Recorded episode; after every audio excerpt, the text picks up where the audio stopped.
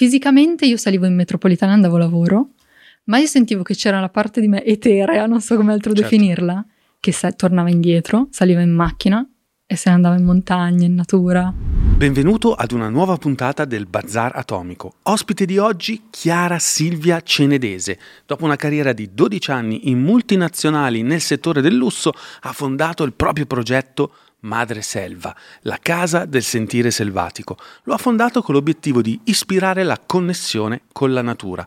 È guida di forest bathing e forager e accompagna le persone alla ricerca di un'unione profonda con la natura. Prima di iniziare, come al solito, ti ricordo che in studio beviamo solo caffè carnera e che il Bazar Atomico è un progetto ideato dalla scuola di formazione finanziaria Money Surfers. Ora però mettiti comodo e goditi lo show.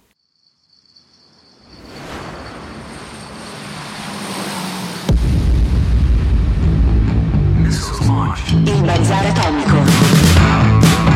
Grazie Chiara. Grazie a voi. Come stai? Bene, molto felice. Ascolta, io ho un consiglio personale, inizierei con questo. sono entrato nella casa nuova e eh, sono entrato in una casa che è ancora un cantiere, quindi non funzionano parecchie cose. Purtroppo la temperatura nelle ultime 48 ore è crollata di boh, 10-15 gradi. Non funziona il riscaldamento. Quindi questa sera, quando tornerò dopo questa intervista con te, vado nel freddo. Io so che nel tuo sito c'è un progetto, addirittura una, diciamo, una, un'esperienza che si chiama Bianco Selvaggio, dove addirittura parli dell'importanza di avere freddo e della... Eh, potere terapeutico, come vogliamo dire anche di aumento di consapevolezza dell'avere freddo. Spiegami questa sera come potrò approfittare di questa situazione eh, e farla diventare un'opportunità di crescita. Mm. Allora, intanto se ti vuoi, rispondo. Se vuoi, se vuoi, se, se no, se pensi che sia una cagata questa domanda, dillo. no, no.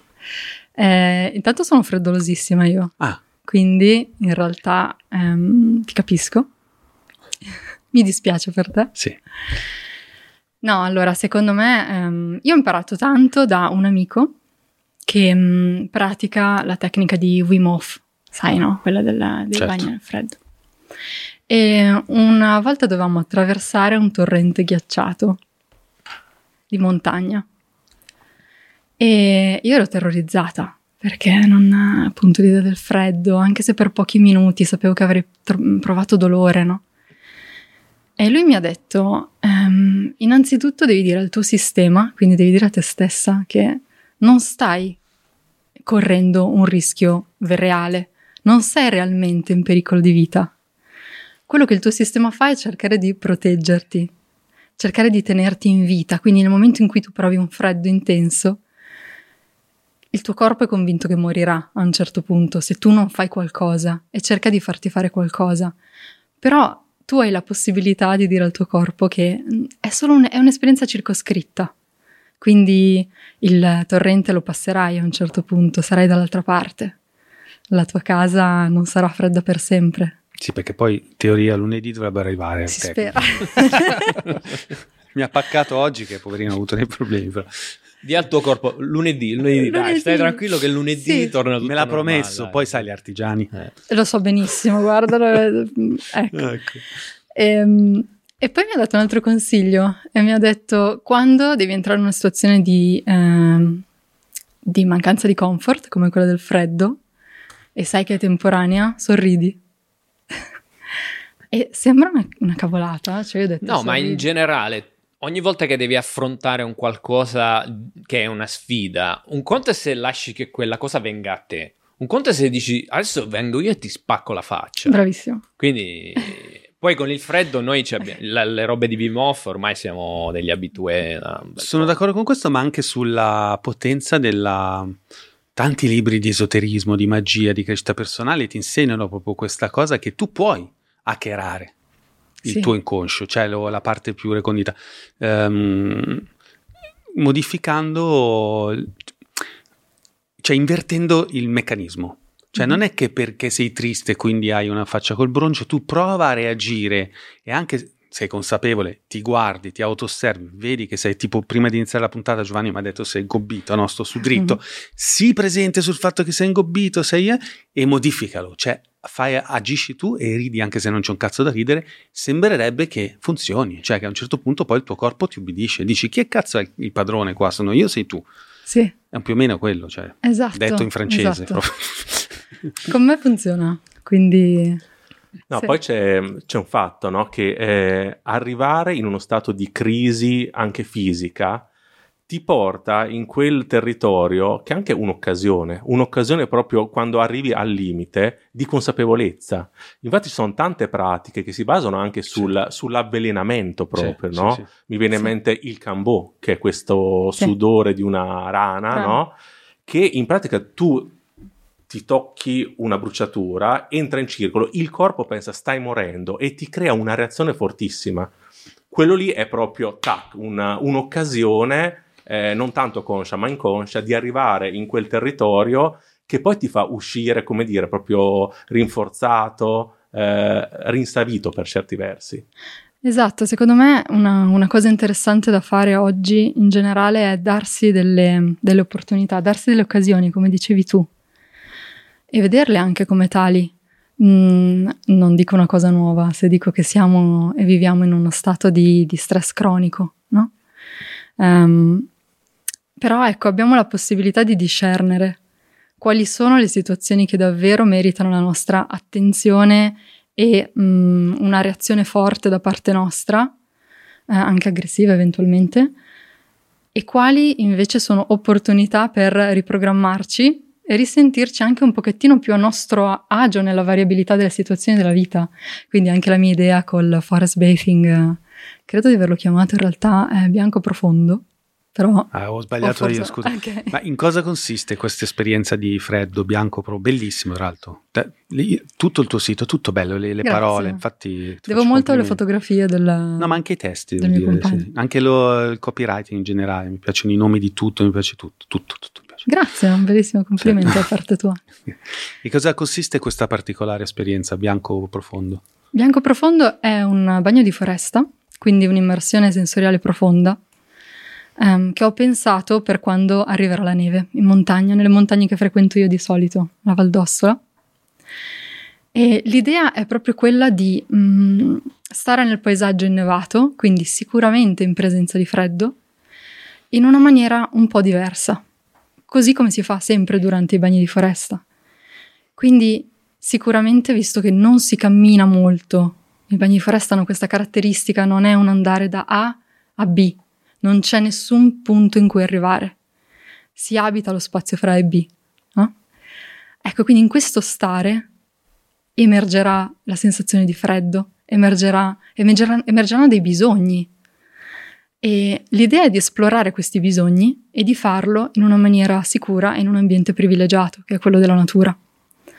Nei bagni di foresta in generale eh, si va con curiosità e non con l'idea che succederà qualcosa di specifico eh, o con un'idea preconcetta di che cosa deve, deve, deve accadere o di quale beneficio io ne devo trarre.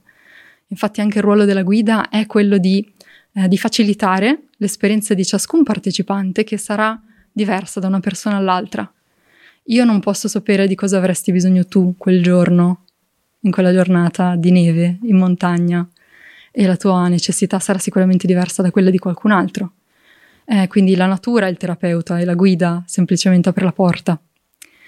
E questa è una, un'esperienza bellissima e anche molto mh, mm, interessante da fare lato guida, perché eh, ci si pone in un ruolo, appunto il ruolo del facilitatore è quello di eh, sottrarre, secondo me. Non è quello di aggiungere cose all'esperienza, ma di creare le condizioni e poi tirarti indietro. Cioè, stare a guardare osservare, non imporre la tua visione, non imporre quello che tu credi che dovrebbe succedere perché così l'esperienza sarà bellissima, fighissima, indimenticabile, ma lasciare che, eh, che si faccia spazio anche una voce altra rispetto alla tua, che è quella del luogo e quella delle persone. E io in questo credo tantissimo perché ho visto i benefici su di me e li ho visti poi nel tempo sulle altre persone. E nonostante sia una pratica anche facilmente possiamo dire... mm,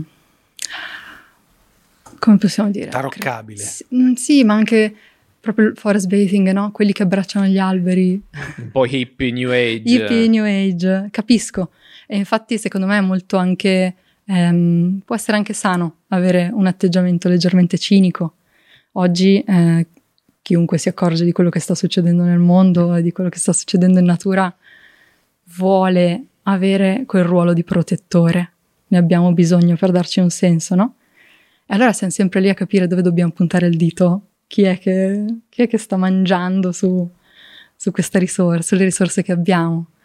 E, e va bene, cioè secondo me, ripeto, è, è sano chiederselo.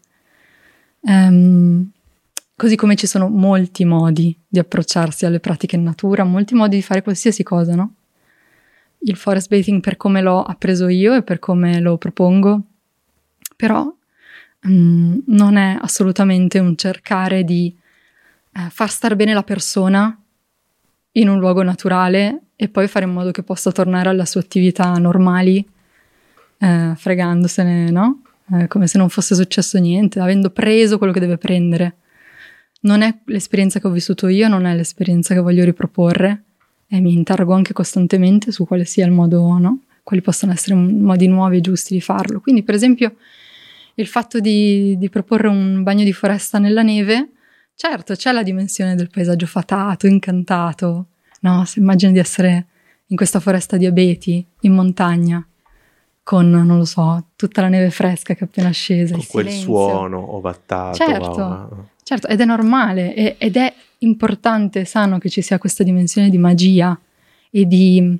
ehm, perché, perché ci apre alla porta del, del potersi rilassare, del potersi fermare e del concedersi di entrare in uno spazio diverso da quello del quotidiano, che è lo spazio del riposo, in cui possiamo lasciare emergere altro, no? La creatività, i pensieri, processare emozioni anche forti. Spesso capita che persone piangano. Infatti volevo chiedere tipo questo, se ti era mai capitato Certo. di vedere persone che di solito piangono, gridano, fanno cose, cioè gridano no, però magari hanno crisi. No, Speriamo che non. Eh, scendono le valanghe dopo. ma perché allora io frequento da mo' certi ambienti, no? E ho, non so, come la sensazione, ma sa anche tu, secondo me, me lo puoi confermare perché tu- pure te frequenta- frequenti e hai frequentato la qualunque, che ci sono quelli che eh, sono dei fanatici di queste cose che non vedono l'ora. 3, 2, 1, wow, si piange, si crea, si Ci sono, i pa- ci sono i pazzi. Non vedono l'ora, cioè posso partire, boom, piangiamo. Allora, Cioè, eh, c'è quella dinamica lì. Sì, però mi ricollego a quello che diceva Chiara prima. Io mi ricordo la prima volta che ho partecipato ad un ritiro dove si lavorava molto su se stessi, eh, non ero mai stato in quel contesto lì. E mi ricordo, primo giro di confronti, questo omone, no, grande, grosso, fatto, comincia a parlare e comincia a piangere. Subito, e io lì proprio mi ricordo proprio il giudizio, no? Ah, coglione, dove sono capitato, no? Col tempo poi ho compreso quanto stessi giudicando e quanto, magari sì, magari no, ma andava bene così. Cioè, eh, anche quello lì è un modo per, per accedere a una parte magari di quel contesto lì, in una maniera tua, parziale, magari anche lamentosa, però mh, va bene anche in quel modo. Cioè, fondamentalmente va bene tutto. Ma tutto va bene, ci mancherebbe. Eh, E che rompi il cazzo, cioè, cioè, semplicemente, scusa. Allora, secondo me, ehm, intanto per rispondere alla domanda, mi è capitato assolutamente persone che piangono, così come mi è capitato persone che invece hanno reazioni estremamente gioiose e euforiche, così come è capitato persone che sembrano cioè, azzerate. E dico, oddio, cosa... gli farà schifo. E poi mi scrivono Esatto. dopo, magari dopo giorni, Esatto. settimane, Io sono così, io mesi. sono quello. Perché E mi, mi- tengo tutto. te- Sì. Tranne le- l'unica cosa che mi ha scardinato a me è stato l'LSD. Tutto il resto, no, è vero. Tutto il resto mi tengo dentro, poi ti scrivo, ma è fichissimo. Sì, con l'LSD è difficile. No. così. Ma guarda, in realtà non mi ha fatto niente. No, perché cioè, in effetti, mentre non volevo interromperti prima, però avevo mille cose che volevo dire. Quando io, senti, io sono molto cinico, eccetera, dissacrante, però quando noi siamo stati l'ultima volta lì, tra l'altro dalle tue All'Osi parti, Zegna. Esatto, Sì, certo. Forest bathing, vabbè, dai, cioè noi diciamo, vabbè, tanto io vado su, su Instagram, eccetera. Invece tutti per vari motivi. Lui perché è un performer della montagna, sai di quelli che devono andare in montagna. Aspetta, non performer, no, no, Vai in no non sono un performer della montagna. Io me la godo, me la sento, non sono sì, uno che... però mi sfotte perché non faccio abbastanza dislivelli, sai quelli che devono Vabbè, far la vedere schiatta. la parte testosterone. Cioè, oggi, oggi sarà tutta così perché siamo tre maschi con Sì, una sì. bellissima ragazza e quindi dobbiamo far finta. insomma. A parte quello, Non fare il giambruno. esatto, non facciamo il giambruno. No, però sì, ci sono quelli che hanno. non- adesso scherzavo, Giovanni non è solo così, se no non sarebbe mio amico. Però ci sono quelli che vanno in montagna e dicono: In montagna cos'è sta roba? Non si cammina neanche, non sto sudando, non sto. bru- sai, con l'Apple Watch, no? quante calorie, non sto facendo i passi Mamma mia. che trasformano anche la natura in un playground di performance, di passi di performance. No? Performance mi sa che l'ho detto qualche volta. Sì. E mh, invece poi quando, quando è finita tutti hanno detto, "Eh, comunque devo dire che è stata un'esperienza interessante, cioè ci è piaciuto tantissimo, tantissimo. La persona con cui l'abbiamo fatto è stata bravissima e ha agito proprio come dicevi tu, quasi in maniera passiva, delicatissima. Sì, Mm, mm. eh, ne sono felice e secondo me, è, esatto, mh, le esperienze più, più forti e anche che ti possono cambiare la vita senza che neanche te ne accorgi quasi, sono quelle in cui sei messo nella condizione di, di, di esprimere liberamente qualcosa che in quel momento devi esprimere, perché in realtà eh, siamo costantemente indirizzati su cosa dovremmo sentire, cosa dovremmo provare, cosa Mm. dovremmo fare, no? Quindi, la- per esempio, la sfida nei bagni di foresta per me è quando una persona piange, ehm, non fare niente e lasciare che anche il gruppo capisca tramite la mia energia che non c'è niente da fare, che siamo testimoni tutti l'uno dell'altro di un processo che sta avvenendo e che non, non- non c'è niente da fare, non, non- è che dobbiamo sempre affannarci per cercare di rimediare a una situazione di una persona che tra l'altro non conosciamo, abbiamo conosciuto lì, però ci viene da fare quello.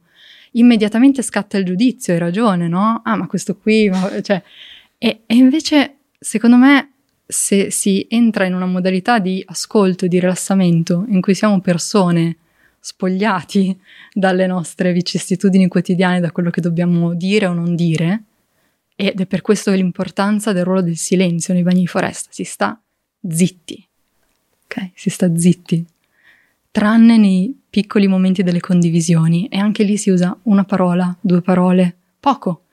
E mentre tu parli io solo ti ascolto e aspetto che tu abbia finito e c'è la condivisione che dura due secondi e c'è la, divi- la condivisione che dura tre minuti. E va bene anche questo, quindi è, è molto importante riuscire a eh, creare un campo in cui ogni persona esprime qualcosa e gli altri non si sentono di dover agire. E si, si- si possono rilassare e farsi testimoni. E questo consente agli altri anche di processare qualcosa attraverso il tuo processo. È, è veramente radicalmente mm, diverso come approccio allo stare in natura, se ci pensiamo, rispetto appunto a quello performativo dell'andare in montagna misurandosi, che ci sta anche quello. Però secondo me è importante che non ci sia solo quello, o che quello non rappresenti il modello eh, idolatrato, no? Altrimenti... Quando passano le moto da cross, come... Da trial, quelle da... sì. No, perché io una, ogni volta che vado in montagna sento... Poi eh, forse la, la Valeria che è venuta qua, Margherita Mosca, aveva detto... Eh, mio papà, anche Sì, lui, sì. ti ricordi, dice, perché in effetti adesso che io abito in montagna, quindi conosco la gente che ha in montagna, diciamo sì, in bassa montagna, sui Monti Lariani, diciamo, e, cioè quelli fa parte della loro cultura, cioè a 14 anni, 15 anni hanno la moto da cross e devono andare sui sentieri e, e smarmellare tutto. E giustamente tu che arrivi da Milano e dici che, che, che, che trogloditi questi qua che ancora girano con la moto da cross, però cioè, ognuno vive la montagna nel suo modo. Secondo me il vero zen, il vero bagno di foresta prevede anche il fastidio della moto da Certo, cross, lo sei prevede. d'accordo? Anzi, Lo qui assimila ehm, quasi. tocchi un punto che a me sta particolarmente caro. Allora, sicuramente il discorso del paesaggio sonoro è centrale nei bagni di foresta, è uno degli elementi. Allora, quando fai il training, di solito ti, ti- ti dicono eh, che uno dei criteri dei luoghi adatti ai bagni di foresta è eh, dove c'è un paesaggio sonoro naturale, no? Quindi tu devi sentire l'uccellino, il ruscello, eh, lo stormire delle, delle- delle fronde, degli alberi. La verità è che molto spesso ti capita la moto da cross o in questa stagione, come è capitato a me, 12.000 fungiat in giro a prendere funghi che si urlano Eh, fra di loro. Perché quest'anno è pieno, diciamoci. Diciamoci. Quindi ci sono, c'è l'elemento antropico e secondo me va bene così. Anche questo, infatti nella, nella fase iniziale del bagno di foresta in cui c'è un, si chiama il risveglio dei sensi, secondo il metodo che ho imparato io, quindi si comincia a risvegliare e familiarizzare con i propri sensi, stando fermi dove ci si trova, ovunque sia. E, mm, puntualmente entrano dei suoni che danno fastidio. Io so che le persone in quel momento stanno pensando, cavolo, però questo fu- speriamo che smetta no? nella loro testa, pur essendo assolutamente zen all'esterno, no? Occhi chiusi, hai meditazione. imparato a leggere nel Sì, pensiero. sì, sì. No, però è così, Sì, sì, perché sì. è successo a me 13.000 volte, quindi, Sì, cioè, sì. E, quindi, ehm, e quindi lo dico, cioè accogliamo anche i suoni che, non- che in questo momento non ci piacciono, fanno parte della nostra esperienza, del nostro paesaggio sonoro. E nel momento in cui ti concedi di accoglierlo, allora tu non è che, non è che ti piace, è diverso, eh? Cioè non è che dici, ah sì, allora va benissimo che ci siano le moto da cross in montagna, effettivamente, ora che ci penso. No, no, no, al contrario, però riesci a elaborare in una maniera più calma e, mm, e distaccata anche il fatto che c'è quello che non ti piace, c'è quello che ti piace, ma non lasci che quel rumore prevarichi completamente il resto dell'esperienza e te la rovini. Sì, è la resistenza al rumore che crea lo stress, non è il rumore in sé. C'era David Lynch, il regista cinematografico da cui poi ho preso tutte le mie passioni per la meditazione, che un- recentemente ho letto un'intervista che diceva che stava montando un film e è dovuto andare nella stanza di fianco perché doveva meditare e nella casa di fianco stavano facendo dei lavori con una specie di martello pneumatico e uno dice, minchia devo fare meditazione, ma dai." fa all'inizio Mm, ho detto no, eh, vado, non medito, poi ho detto no, medito lo stesso, ha detto questo rumore ha iniziato a produrre gradualmente dentro di me una sorta di orgasmo cerebrale perché non ci ponevo più resistenza e volevo che non smettesse mai.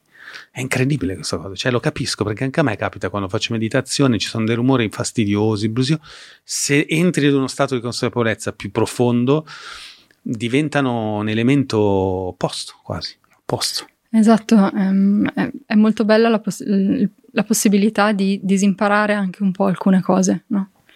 E Ma quindi dobbiamo anche iniziare ad apprezzare i rumori che fa la gente col telefoni in metropolitana? Io non sono per niente d'accordo. No, beh, quello, quello, no, quello, Eh, non vuol dire apprezzare. È, è-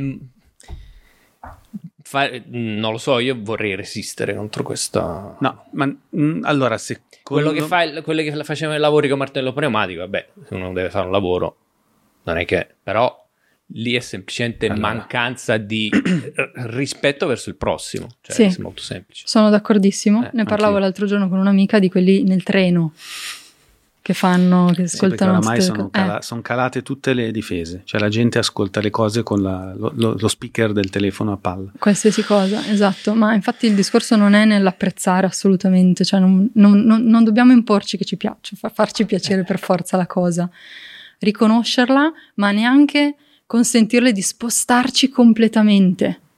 È questa la differenza. Mm. E prendere atto. Se a te dà fastidio il rumore dei telefoni in metropolitana e magari lo senti tutti i giorni e è una cosa così presente che ti viene subito in mente adesso appena parliamo di rumore, probabilmente tu devi fare qualcosa. Non Tu- devo più prendere la metropolitana. Probabilmente devi cambiare qualcosa. non ti- perché tu ti sottoponi a questo stress tutto il tempo? Perché hai delle esigenze, hai delle... Ok, e allora è una domanda dietro l'altra, dietro l'altra, e si aprono porte e non devi arrivare da qualche parte di preciso. Io non so qual è la risposta, però il punto è che cominci a farti, cominci ad aprirti alla possibilità di farti una domanda, di elaborare qualcosa e non ti fermi solo al, al giudizio della- dell'esperienza in sé. Però questo è possibile solo quando si è in una condizione di, di riposo e non si è in uno stato di stress cronico. No, no, io, io sono una delle poche persone che non ha stress, però Come fai? è mm, fotografo donne di lavoro, quindi non, non ho una vita stressante. Però quello mi dà fastidio lo stesso. Mm. Non mi crea stress, però dico, ma perché queste Perché sei nel non giudizio, hanno... sei nel giudizio. Sì, sì, va- sì, è vero, sono nel giudizio. Sì, Quel perché, giudi- perché quando faccio- sei nel giudizio non viene puoi da fare mai... automat- automaticamente il paragone con altri posti in cui uno è stato e dice, cavolo, ma in quel posto non si sognerebbe mai la gente. La Sì. gente avrebbe molta più consapevolezza dell'impatto che sta avendo Sì, sì, sì, sì. Torno. Va- è tutto ok, cioè non, non c'è né da annullare quello che senti, secondo me, no? Non- n- sei nel giudizio e lo riconosci e semplicemente ti dai la possibilità di riconoscere che c'è qualcosa che ti sta dando fastidio, che ti provoca anche rabbia, la, la rabbia è sanissima, soprattutto se espressa, e, ehm, e da lì agisci di conseguenza, che però non è necessariamente il voler cambiare l'altro. Quindi Ma oltretutto è una bellissima occasione per un bel esercizio. Io sono uno che è molto infastidito quando lavoro, io vengo spesso deconcentrato da ogni cosa, però mi rendo conto che è un problema mio e che ogni occasione, eh, ogni rumore che interferisce in realtà è un'occasione per, come dire, per affrontare quella cosa lì. Eh, ultimamente proprio mi è successa questa cosa qua che sto, mm, mi sto mm, abituando a leggere sempre sui mezzi, no? E puntualmente mi capita che appunto c'è quello che mi siede dietro e sente quel... Ultimamente proprio sono entrato in quella dimensione in cui riesco veramente a leggere, concentrarmi e non subire più quel, quel disturbo. Ed è pro- cioè, e vedo, ah cavoli, ecco cos'era. Comunque, Cioè, ragazzi vendono eh, degli ottimi auricolari. Sì, però... Io l'ho comprato, no, cioè, addirittura che ti abbassano i dB a seconda di quanto ne vuoi abbassare. C'è quello che ti leva tutto, che ti tappa l'orecchio. Quando... C'è quello che ti abbassa un pochino, quello che ti abbassa molto. Io l'ho comprato, funzionano. Cioè... Sì, oppure, ma- se, oppure se c'hai i soldi, Sì, quelli ma- delle cuffie della Apple, Ma, ma- noiseless. ma- ma non è questione di, di- di soldi, non è questione di nulla, è questione che uno è andato a Kiev e a Kiev non vuole una mosca nella metropolitana Eh, e dici ma perché, Chiara cosa perché ti ha non appena possiamo detto? essere come noi? Eh, Chiara Eh, cosa ti ha appena detto? Vai a Kiev e non rompere Eh, il coglione. Kiev. Cioè, io, io, a eh, nel senso, io a un certo Vai a a punto Kiev.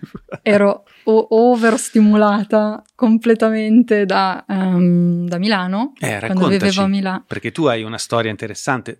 Guarda, io, io sono c- dieci anni che faccio corsi sulla conversione di carriera delle persone.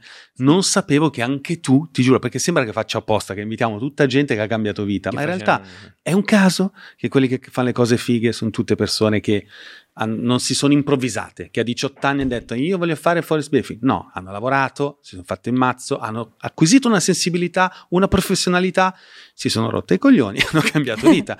Però è un- non è un caso, quindi parliamone, cioè com'è andata? Com'è Mm. andata? Da dove arrivi? Allora, Perché è molto interessante. No, in un villaggio sulle montagne Sì. del Piemonte, no, in un villaggio prealpino, prealpino, in mezzo ai sette laghi. ai piedi del- piedi- dei bricchi. No, dei bricchi, Ecco, perché pri- che avete prima di- imparato oggi. Esatto. No, allora eh, succede che mh, effettivamente io arrivo da. mh, sono cresciuta in un contesto molto bucolico, con una madre amante del, del mondo delle piante, tantissimo, e, mh, e un padre amante delle stelle, quindi terra e cielo. E- Ma dove? Dove, dove eri? In provincia di Varese, Ok. però Ah, più vicino al Lago Maggiore. ah, ah. E quindi sono, intanto è importantissimo riconoscere no, quali sono le radici. Quindi io sono cresciuta e mio papà aveva un lavoro, adesso è in pensione, no? però aveva sempre avuto un lavoro, ma per me mio papà era le stelle. Quindi io mi ricordo tutti i giorni lui tornava a casa e sopra casa nostra non c'era il tetto, c'è una torretta con un tetto scorrevole, usciva un telescopio e lui, e lui guardava le stelle, mi appendeva i poster del sistema solare in camera, quindi ho imparato il sistema solare prima dell'alfabeto, pur non avendo mai poi imparato tutte le cose da lui, perché quello era papà. Io ero un'altra cosa. Io e mia mamma, mia mamma tutte le piante del giardino curatissime, tutte le ornamentali che adesso so essere invasive, mh, problematicissime, però lei ce aveva tutte. Ehm, è così, insomma, no? Quindi c'è questo contesto molto bello, una bellissima infanzia, devo dire. E passavo il tempo nei boschi, vivevamo attaccati a un bosco con questa grande quercia che fa parte della mia storia, quindi la nomino, non perché sia così una cosa hippie, ma perché eh, era una presenza così come lo erano i miei genitori per me. Ehm, perché mi ricordo che quando ero piccola, senza che nessuno me lo dicesse, comunque io avevo questo istinto, se stavo male, piangevo, non, a me non veniva da dire le preghiere, queste- cioè io andavo dalla grande quercia e le portavo i miei regalini, piccole ghiande, piccole cose. Erano quello che fanno i bambini, no? Spontaneamente. Io, io e lui stiamo pensando a Totoro. Certo, Ah, bellissimo. Sì. Bellissimo, bellissimo. È illuminante, il film di Miyazaki. Così, quindi così. Però sai, poi crescendo, a maggior ragione perché ero comunque nel Varesotto, eh, ho cominciato a... cioè raggiungere l'adolescenza, allora cominci a metterti alla prova, no? Così, così. Ho sentito il famoso richiamo della grande città. E mm, in tutto questo ho cominciato anche a esplorare un po' il mondo della moda, principalmente perché mi avevano fatto scouting un giorno che ero a Milano per altre questioni, eh, da un'agenzia di fotomodelle e quindi avevo iniziato un pochettino a fare dei casting, queste cose qua. E poi, mh, insomma, ho deciso di fare degli studi in ambito moda, ma lato business, non creativo. Io volevo diventare un manager nel mondo della moda.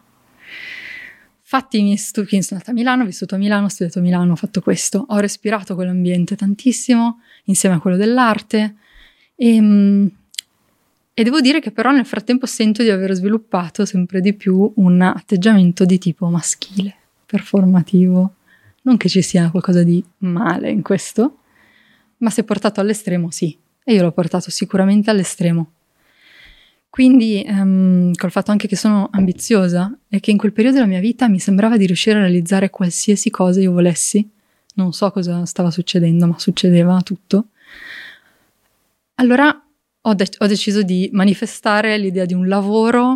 Immediatamente appena finito gli studi ho detto io sicuramente adesso troverò lavoro in una multinazionale di moda. Mi hanno chiamato subito, così è stato. Non è passata neanche l'estate da quando sono uscita dalla, dall'università. Avevo 21 anni, un corso triennale il mio. Mi hanno chiamata in questa multinazionale di moda italiana e subito con un ruolo cavolo, un buonissimo stipendio per essere il primo lavoro, macchina aziendale, devo girare, fare, gestire un budget di 4 milioni di euro. Um, dei primi negozi che seguivo, poi sono diventati di più perché avevo un ruolo commerciale ed ero sostanzialmente un'area manager, no?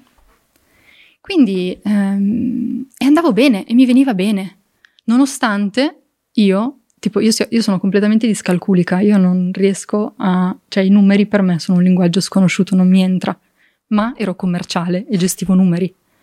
Ma mi veniva bene la parte relazionale con le persone in realtà e quindi il resto passava totalmente in secondo piano. Quindi ho cominciato a fare carriera e nel frattempo io ho conosciuto il Brasile.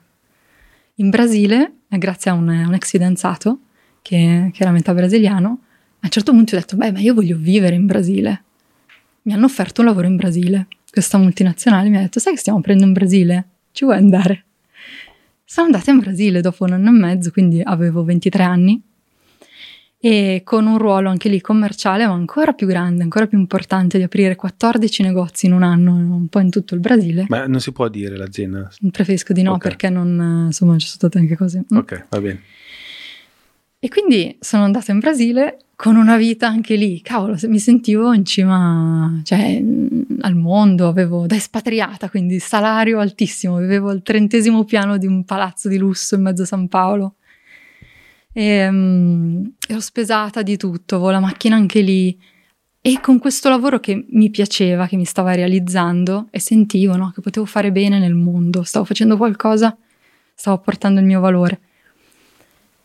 In realtà sono successe tutta una serie di cose là, per cui io ho amato tantissimo il paese, ma ho anche vissuto delle esperienze molto forti dal punto di vista sia professionale che personale.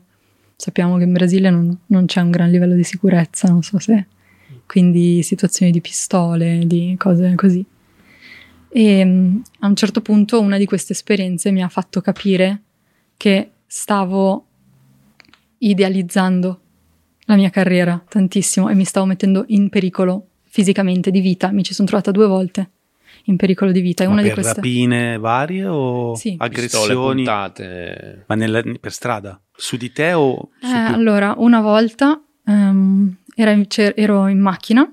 Allora, San Paolo è una città di 28 milioni di abitanti. Minchia. Con un, è grande come tutta la Lombardia e c'è una situazione di traffico terrificante. Infatti, prima ti volevo chiedere all'elicottero aziendale perché, lì, perché lì, la gente che la può gente permetterlo che... gira in elicottero perché sennò non vai da nessuna È parte. verissimo. I veri ricchi hanno sì. l'elicottero, la macchina è un mezzo secondario, come avere, non so, il monopattino qua, cioè non è che. Ehm, non era la mia situazione, io avevo una macchina aziendale e um, abitavo a un chilometro 800 metri dall'ufficio, ma non era pensabile farlo a piedi per questioni di sicurezza. Quindi lo facevo in macchina e nelle ore di punta ci mettevo due ore. No. a fare un chilometro 800 metri. Questo per dire, dare una dimensione dell'idea del traffico. A Bali, come a noi quest'estate a Bali, uguale. No. L'altro problema è la sicurezza. C'è un'enorme polarizzazione della, certo. ecco, della ricchezza, quindi ci sono questi ricchissimi e ci sono queste persone veramente povere e vivono attaccati però, non è che c'è la periferia, c'è anche la periferia, ma in realtà c'è una grandissima mescolanza di, proprio all'interno della città. Quindi ci sono una serie di accorgimenti che devi tenere quando vai in giro a San Paolo, in Brasile in generale, a dire il vero, e io li rispettavo tutti, perché sebbene non avessimo ricevuto una formazione culturale, cosa che è fondamentale, che recrimino tantissimo questa azienda. Te credo. Sì, Abbiamo imparato tutto sulla nostra pelle grazie a una persona che abbiamo conosciuto lì, che era lì già da tanto tempo e ci ha fatto un po' da, da padrino della situazione. Che è detto così. Sì, lo so, però no, padrino. sì, sì. In ambito sicurezza. Va insegnato sì, a sparare. No. Al poligono va portato. Sarebbe stato utile. No, e quindi abbiamo imparato un po' tutto quello che c'era da fare. Fatto sta che un giorno io ero con questa, mm, diciamo, un, un, un, un capo dell'azienda che era venuto in visita, anche per testare un po' le mie capacità, perché io volevo passare dalla commerciale alla comunicazione eventi. E quindi è venuta con me, c'era una fiera, erano le sei di sera, situazione di traffico, e questa fiera era un po' fuori.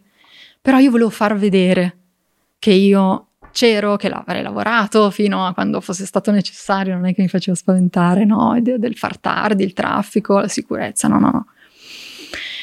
Per fortuna, quel pomeriggio le avevo detto, guarda, a me non è mai capitato niente, ma se dovessero per caso rapinarci, perché lì c'è questa situazione molto comune nel traffico, siccome si è tutti bloccati, arriva il rapinatore e si fa tante macchine, lo chiamano Arastown rastrellamento. Ho visto una foto del traffico, ho contato 24 corsie.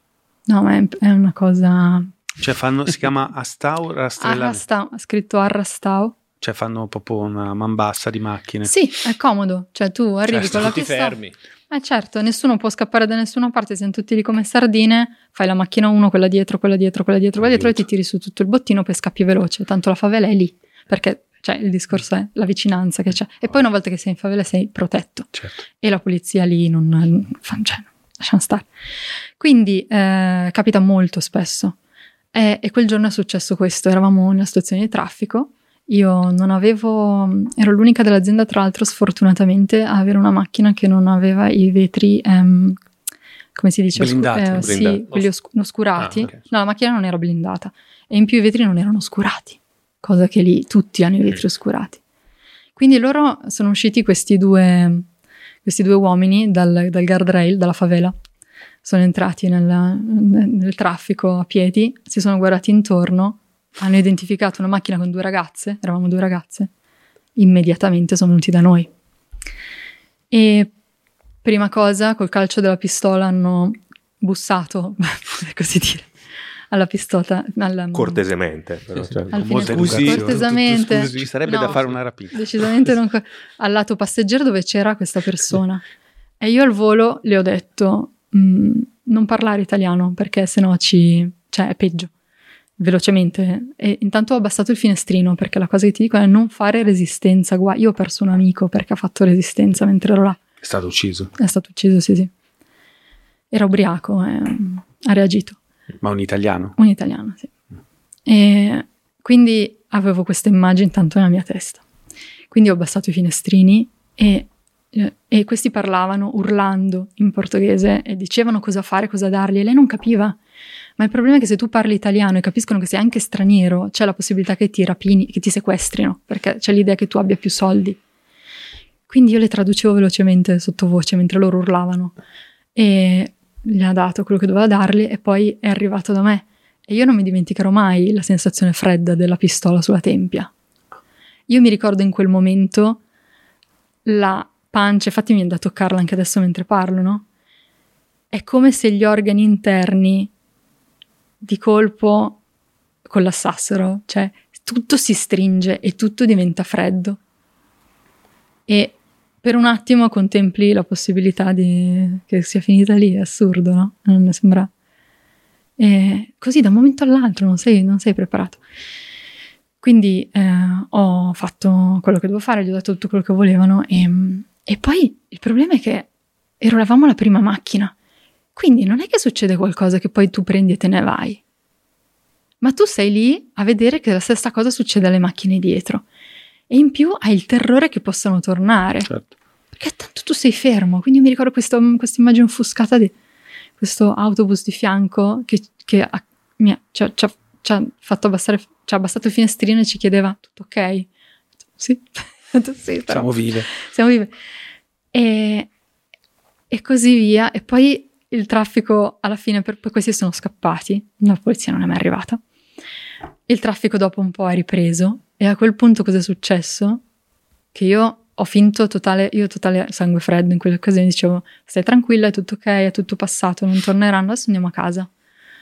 Smette di funzionarmi il navigatore, mi si rompe il navigatore in quel momento, in una città grande come, quindi non sapevo dove fossi, e finisco nella favela. in una città... Finisco nella favela, poi ri, ri, non, quelle, sai le situazioni dove non sai spiegarti cosa succede, fatto sta che poi ho trovato la strada di casa, siamo tornate a casa e come siamo entrati in casa mi ricordo di colpo le mie gambe hanno ceduto. Hanno ceduto. E um, il giorno dopo, altra cosa che ti dà un'idea della dimensione dello stress del fisico, il giorno dopo ad entrambe è venuto il ciclo mestruale mm. e non doveva venire. Era, mancava tempo. Però è, è, tutto è andato in palla. Certo. Però a me cosa è successo? Cosa è servita quell'esperienza? E quello, vabbè, è stato un episodio di... E poi ce è stato il primo. Però quell'esperienza a me è, è servita per capire che... Ma cosa cazzo stavo facendo? cosa stavo facendo? Pe- però l'azienda richiedeva quello da me. Naturalmente nessuno ti diceva esplicitamente mettiti in una situazione di pericolo. Però mi dai una macchina che non ha, i, fine- che non ha il, i finestrini oscurati, non mi dici niente se vado in un orario pericoloso, in una zona pericolosa. Cioè, nemmeno si sono sforzati di tutelarmi in un paese che comunque io non conoscevo. Niente, ma sì, ok. Molto grave. Se va Molto bene, grave. va bene, no? Mm. E però poteva non andare bene, anche perché la statistica San Paolo dice che più della metà degli attacchi finisce in morte, quindi cioè... Quindi quella cosa lì per me è stato un enorme eh, campanello d'allarme e quando poi sono tornata, ehm, e, e già ho iniziato a dis- disamorarmi dell'azienda, ovviamente, no? Quando poi sono tornata in Italia, anche dopo varie vicissitudini, nel frattempo era passato un anno e qualche mese, ehm, ho deciso di, cioè, che non mi stava più bene, ok? Quindi ho cercato altro e in realtà però ero convinta ancora di finire nel, di continuare nel, nel ramo della moda perché era il mio campo di studio e di esperienza fino ad allora e quello che mi stava portando comunque soldi e autonomia, chi è che non la vuole. Eh, però sono stata contattata da un headhunter per una società di prodotti finanziari per la moda lusso. Quindi comunque sarei rimasta in qualche modo a contatto con lo stesso mondo, ma da un punto di vista completamente diverso, quello dell'essere un fornitore di servizi finanziari. La cosa mi faceva ribrezzo, perché niente di più lontano dalla mia natura che il servizio finanziario, per di più ancora numeri, cose. Quindi io all'inizio ho detto di no, però poi l'edante era stato molto bravo e mi ha parlato delle persone dell'azienda. Ah, pensavo, eh, mi ha parlato dello Dei stipendio. Lo stipendio era, era buono, naturalmente, era molto buono. Però mi è stato bravo a prendermi con... Però è stata la prima proposta che mi è arrivata, cioè potevo anche aspettare un attimino, no? Ok. Ma è stato bravissimo a parlarmi delle persone, della dimensione familiare dell'azienda, di chi era chi, era chi e cosa. Ho fatto un colloquio, mi sono piaciute le persone e poi io lì sono rimasta in effetti anche ancora otto anni fino a che poi non ho lasciato tutto. E um, se io ci penso adesso, ma anche, quando, anche allora, non mi è mai piaciuto quel lavoro, mai, mai. Cioè non c'è stato un giorno che io pensassi sto facendo quello che mi piace, però mi veniva bene, perché sono una persona molto responsabile, perché avevo imparato un sistema di valori che mi portava a, a dire sì, sei sulla strada giusta, perché le cose ti vengono bene, perché gli altri ti stimano, perché hai un buono stipendio, perché hai un lavoro sicuro, tempo indeterminato, livello quadro, tutte queste cose. Quindi io mi dicevo, ok, allora sono io che devo rimodulare le mie aspettative, il mio sentire, i miei Cioè desideri. tutto esternamente era perfetto, eh, il punto è sempre partire da se stessi. Eh, dentro invece cosa succedeva? Ma dentro, dentro, dentro proprio. Dentro, dentro, dentro, io mi, mi sono sdoppiata. Io mi ricordo che ogni mattina, ogni mattina io uscivo di casa per prendere la metropolitana e c'era una parte di me, cioè fisicamente io salivo in metropolitana e andavo a lavoro, ma io sentivo che c'era la parte di me eterea, non so come altro Certo. definirla, che sa- tornava indietro, saliva in macchina e se ne andava in montagna, in natura. E questa cosa mi faceva molto soffrire perché la sentivo chiaramente. Poi ho iniziato un percorso con lo yoga che mi ha aiutato tantissimo. Ho fatto molti anni di yoga e anche quello, sai, ti cambia chimicamente. Sì, sì, ma io penso che vengano dei cambiamenti proprio chimici. Anch'io. Ehm, quindi sono proprio cambiata. Cioè, e, e piano piano, insomma, ho, ho percepito sempre di più questo stacco, questa dualità. Fortunatamente questa azienda dove ho passato otto anni, le persone, io ci andavo veramente molto d'accordo poi. Cioè a me piaceva tanto andare a chiacchierare con i miei colleghi, erano diventati amici. E ho avuto un capo che è stato anche molto bravo, perché riconosceva, era a conoscenza del mio dissidio interiore e mi incentivava, cioè mi aiutava comunque a coltivare la mia parte creativa, la parte che aveva bisogno di relazione con le persone più che di ottenimento di risultati. Ehm, e mi chiedeva cosa facevo fuori dal lavoro, come andavano i miei corsi, anche un po' senza capirlo. Perché, tu poi- già facevi quindi il tuo Ecco, sì. progetto. Io, Ah, c'è nel stato un momento di non il mio progetto, sovrapposizione. Ah no, ma eh, tutti i soldi che guadagnavo io li investivo nelle cose che mi piacevano. Quindi è motivo borsette di Jacques. Mu. Eh no. Le scarpe Sentier. Esatto. come- come- Oggi guarda, in tuo onore, guarda che scarpe. che c'è. Eh, bellissime. Fatte a mano dagli amici so. di Sentier. Lo Che so. se ci volessero Se ci volessero. Che ti ho consigliato io perché ho Sì, visto vero. questo video meraviglioso di questa azienda, cioè di una persona. Sono uno o due, sì. eh, a che, cioè, a che si mettono lì nel loro, boh, non lo so. eh, Tutto bello studio. tranne il nome. Sentier. Sì. Che cazzo Senti, eh, credo sia, non sarà No, dialetto. Dove no, sono sì, loro? infatti, Trentini? Scherzo, scherzo, perché Eh, sembra Veneti- inglese, no, Veneti, di Sentier. Trentini. Invece è Sentier. Infatti Sentier suona bene, non Esatto. Ma infatti magari sono io sono un coglione, invece si dice Sentier. Comunque bellissime.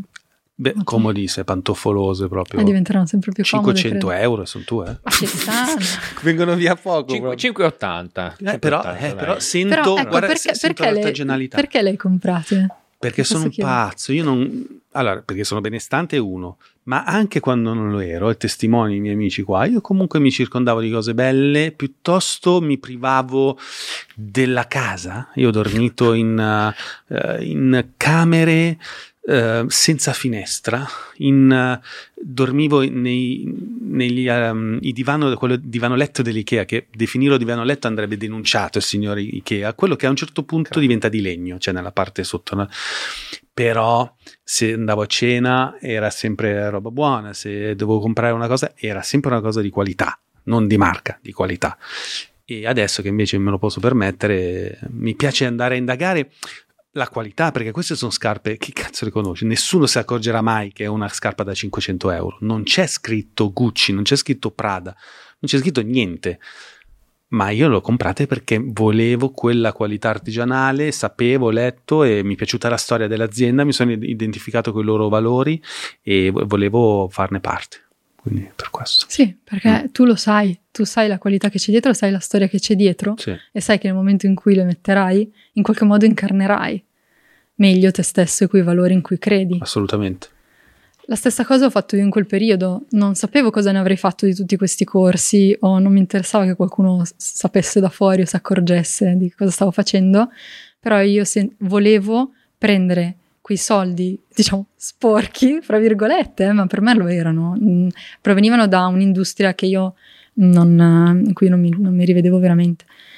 E li volevo trasformare tramite il processo alchemico in qualcosa che invece mi avrebbe davvero dato della- del valore. E, e così ho fatto, ho cominciato a fare tutti i miei corsi. E poi, Come, dopo come questi, sì, allieva sì, o come... come allieva. Ok. Che Sì, tipo sì. di corsi hai fatto? Allora, i corsi, quelli che sono professionalizzanti, quelli di cui poi ho fatto appunto una- un lavoro, sono stati la, il percorso come guida certificata di forest bathing, quindi io mm, sent- cioè, l'ho fatto tra l'altro qualche anno fa, quando c'era una, un istituto che offriva questa cosa in italiano, un istituto internazionale, e, e subito, subito mi ci sono lanciata proprio. E, mm, ed eravamo una decina in Italia, già presenti, e poi una ventina che si sono formati con me come guide certificate. E, e l'ho fatto senza sapere che sarebbe diventato il mio lavoro, in realtà. Senti, però manca un pezzo. Mm. La um, sensibilità rispetto a questo mondo. Sicuramente l'abbiamo capita, alle radici c'è la quercia, però tra la quercia e il corso di forest bathing, bathing cosa c'era? Cioè C'è tu stata- nel tempo libero eri già abituata a Sì. frequentare la natura, hai sentito un richiamo, cosa ti ha chiamato, te la sognavo di notte, c'era il tuo corpo etereo che andava, però poi anche il corpo fisico ogni tanto ci andava, non ci Sì, andava sì, mai. eh. No, no, ci andava. Io ho passato tanti anni, principalmente poi quelli della- dell'adolescenza, della prima età adulta, che in realtà in natura ci andavo pochissimo, eh, perché ero convinta che le mie risposte fossero nella città. E quindi non avevo mai tempo. poi in realtà, ehm, in real- poi mh, come spesso capita le cose emergono da sole, però non sono emerse proprio così da sole, ma sono emerse man mano che ho fatto questo percorso di presa di coscienza, in cui lo yoga mi ha aiutato tantissimo, ma anche la terapia. Io sono una grandissima sponsor della terapia, tutti dovrebbero fare terapia, perché altrimenti è tutto un monologo con noi stessi tutto il tempo. E ce la raccontiamo come ci ce la pare. raccontiamo tantissimo. Mhm. E secondo me mh, non qualsiasi terapia, ma trovare la terapia giusta è veramente la chiave di volta. Io sono eternamente grata alla mia terapeuta, anche attuale, è sempre lei.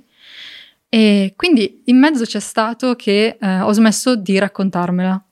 Ho smesso di raccontarmi che le risposte erano dove non erano e che ero brava a fare le cose che non mi piacevano e che andava bene così e che era normale sentire l'apatia perché ti dicono sì è normale, tutti facciamo no, fatica col lavoro, tutti siamo stressati, tutti siamo bla bla bla bla bla bla bla, non è vero, non è normale niente. Io in questa cosa, cioè, non ci credo, non è normale. È normale provare un po' di stress, ma c'è, c'è, c'è modo e modo. Alla fine me è venuto un esauriamento nervoso. Quindi in mezzo c'è stata la presa di coscienza e l'onestà intellettuale, cioè sono stata onesta con me stessa ed è stato doloroso perché arriva il momento in cui dici ok è vero io ho sempre amato quest'altra parte e infatti tutto il mio tempo libero i miei soldi li investo per andare viaggi in natura corsi in natura cose in natura eh, ma non so cosa farne più che un hobby e, e- e- quando riconosci questo, questo doppio movimento interiore è, è veramente doloroso però grazie alla terapia avevo la fiducia che piano piano qualcosa si sarebbe smosso se avessi continuato a non raccontarmela più. E così è stato. E quando poi ho fatto il passo, davvero di dire, ok, mollo, ma per me è stato abbastanza nel vuoto. Non avevo da parte chissà quanti soldi, avevo la liquidazione che comunque ho reinvestito subito nel farmi il sito, comprare il dominio e registrare il marchio. Cioè, quindi, cioè, ehm, però è stato veramente come salire sulla fa- la famosa onda, il flow, quello di cui tutti parlano, che però per me è sempre stato un concetto astratto, si è materializzato. Quando tutto di colpo si incastra. E non vuol dire che tutto va bene o che è tutto semplice, però tutto si incastra perfettamente. E, e- e lì ho capito davvero l'importanza del coltivare l'onestà verso se stessi e del seguire il proprio fiuto, le cose che ti piacciono, le cose che ti fanno stare bene, anche quelle più piccole, anche nelle piccole cose, senza fomentare questa, un po' questa, questa quasi bulimia di voler acquisire le conoscenze tutte subito rispetto alle cose che ci piacciono o diventare subito chissà chi, no? No, no, cioè in maniera organica, in maniera sostenibile, ma per se stessi prima di tutto. Bellissimo, ma la- mm, beh, ci è rimasto male poi il tuo capo quando sei andata via. È stato molto bravo, non c'è rimasto, c'è rimasto un po' male, ma, ehm, ma è stato molto di supporto. Penso che da- cioè, davvero mi volesse bene. Io questa cosa la sentivo. E com'è andata il passaggio? Cioè, come, come hai fatto a, come dire, a venire a patti con la paura di perdere un reddito fisso, eh, gettarti nell'incertezza più assoluta, perché mi dicevi addirittura appunto che Sì. non avevi completamente il set di, di- di competenze che servivano. Eh, come hai fatto ad avere- averci a che fare? Quali, quali sono i- gli strumenti che hai utilizzato? Perché la paura ci sarà stata, avrei trovato. Sì. Mm. Eh, in E realtà... magari c'è ancora adesso. Sì, so. sì, sì, c'è Eh. ancora adesso. Mm. In realtà è stato l'accorgermi che non c'era un'altra strada. no, davvero, a un certo punto, se sei davvero... L'esaurimento nervoso è stato così forte. Cioè, L'esaurimento nervoso è stato fortissimo. In cosa è consistito? Che non ti alzavi da letto? Non lo so. Eh, allora, mm, ero, ero in un periodo in cui mi era stato affidato il progetto più importante dell'azienda e l'acquisizione e la, insomma, sviluppo del, del rollout su un, pro- su un- su un cliente Top. che sognavamo di Mm. acquisire da tantissimo tempo, bla bla bla. E gestivo io questa cosa, no? Quindi tanta responsabilità e tanta visibilità in azienda. Quindi la mia fortuna è stata che in tutto questo processo che è stato stressantissimo ed è durato un anno e mezzo abbondante, prima che io poi mollassi, comunque a progetto tra l'altro terminato, avevo, ehm, mi hanno messo, mi hanno affiancata una persona senior nell'azienda, una donna. E questa donna, ehm, che prima non sapeva niente di me, perché ero troppo in basso prima, no? A un certo punto ci sentivamo quasi tutti i giorni per assicurarci che stesse andando tutto bene con questo cliente, di cosa avessi bisogno, dove potevo agevolarmi con i contatti di tutto il multinazionale, bla bla bla. E, e mi ha vista mano a mano nei mesi deperire. Cioè, si è accorta di quanto non avessi più energia, di come mi fosse cambiato lo sguardo. Queste cose me le ha dette poi lei. Si è accorta ehm, del tono della voce, di cosa c'era, di sotto- qual era il sottofondo del mio tono della voce. Io spesso avevo la voce spezzata. E ehm, finché a un certo punto non mi ha fatta parlare un giorno e mi ha detto Chiara, io sono un po' preoccupata per te. Come stai? E io sono crollata. E sono crollata in uno stadio in cui già io dormi- non dormivo più bene da mo', dormivo veramente male, in cui ero in uno stato di apatia, quindi non riconoscevo più, no, le sensazioni, cioè non avevo più picchi di emozioni. Mm. E ehm, ho trovato qualche tempo fa in un quaderno su cui scrivevo gli appunti delle riunioni e non, non sapevo, mi sono accorta che io avevo disegnato. Un impiccato, no? No, no, io scrivevo la parola aiuto, ehm, come si dice, ossessivamente disegnando profili di montagne. Aiuto, aiuto, aiuto, aiuto, aiuto, aiuto, aiuto. Cioè, Diciamo ragazzi, era... era abbastanza. Sì, però io, no- però io la- non la guardavo questa cosa. Cioè, sapevo sì. che ero in difficoltà, sapevo che stavo male, sapevo che mi Secondo me faceva lei schifo. ha visto i tuoi appunti. No, no, ragazzi. detto, è facile. È facile, da questa no di poi, minchia che sensibilità, oh, aiuto, aiuto. Sembra, No. hai capito, eh, Shining, no? No, quello che dice... Il mattinello in bocca. No, noi ridiamo, però è, una- No, no, è stata una certo, cosa. certo, è stata, cioè, Noi siamo così, siamo No, no, ma ci noi sta. ridiamo su tutto. E adesso cioè. ne rido anch'io, infatti Infatti. raccontando sorrido. Però sorrido di quanto, quanto a volte le cose sono sotto il nostro naso, ma ce le facciamo comunque andare bene. Incredibile, incredibile. E quindi lei in call, perché lei era in Irlanda, io ero in Italia, in realtà a un certo punto io sono crollata, mi sono messa a piangere, le ho spiegato come stavo e lei mi ha detto Chiara, in realtà io stavo vedendo questi segni del burnout dentro di te già da mesi, li ho già viste altre persone. Eh, adesso tu appendi la chiamata con me e vai dal dottore. E se il dottore ti prescrive che devi stare a casa perché non stai bene, tu te ne freghi di tutto, molli le cose così come sono, ci penso io, ma ti prendi il tempo che ti serve perché io non- la cosa che non voglio è che tu arrivi al punto di non ritorno o che poi questa cosa diventa lunga anni da recuperare. E io così ho fatto, ho appeso con lei, sono andata dal dottore piangendo perché per me era quasi una sconfitta, cioè. E sono andata al dottore, dal dottore ho pianto, che lì non sono riuscita a tenere dentro niente. E, e il dottore immediatamente mi conosceva quando ero piccola, tra l'altro, quindi ha detto: Ok, adesso tu ti fermi. E poi mi ha consigliato di andare da una psichiatra. Perché in Italia funziona così: il, dot- il medico di base ti può dare solo un tot di tempo. Quindi sono andata da una psichiatra. Ho fatto questo percorso con questa psichiatra che alla fine mi ha dato tutta la malattia che di cui avevo bisogno. In questi mesi di malattia, eh, io ho cominciato finalmente a potermi fermare. Perché anche il mio fermarmi nei weekend o in, vacanza, in ferie era un fermarmi. Cioè, alla fine tu sai quando inizia e quando finisce la cosa, e più o meno in quel tempo lì cerchi di fare tutte le esperienze belle che puoi, cioè, in realtà non ti fermi. In- invece io mi sono fermata per sei mesi e, mm, ed è stato potentissimo. Li ho passati tutti in natura quei sei mesi, tra l'altro invernali, autunno inverno ho fatto. E nel mentre ho cominciato a ponderare l'idea di dire forse io là, cioè io sicuramente là non ci voglio più tornare, ma sono in grado di non tornarci più al mio lavoro di prima. Perché sentivo come mi stava tornando l'energia, cioè io cose che avevo dato per perse, per via, mi dicevo del fatto che semplicemente l'età anche, no? Io adesso ho 34 anni, quindi cioè ti dici, eh, cominci, no, pian pianino, è normale, hai meno energia, meno concentrazione, è normale che non riesco più a leggere un libro tot pagine, è normale che mi dà fastidio, sta- cioè tutto, è tutto normale, no? In realtà mi stava tornando tutto. E quindi ho detto no, ok, allora era prima che ero disfunzionale. Molto interessante. E, e mi sono sentita ringiovanita e rinata. E allora ho detto, madonna, cioè, questa cosa è, terrifi- è terrificante quello che può fare al corpo, davvero, un, un esaurimento.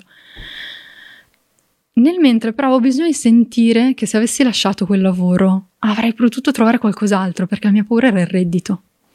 E allora ho cominciato oh, ad aiutare alcuni giorni delle persone che avevano un agriturismo in un bellissimo paesino di montagna in Val d'Ossola e andavo lì e facevo la cameriera, una cosa qualsiasi, cameriera di tutto, nelle camere a servire pra- la colazione, il pranzo e la cena. Stavo lì tutto il giorno, diversi giorni, perché era isolato nelle montagne, e davo semplicemente una mano, facevo qualcosa e io lì sono ulteriormente rinata.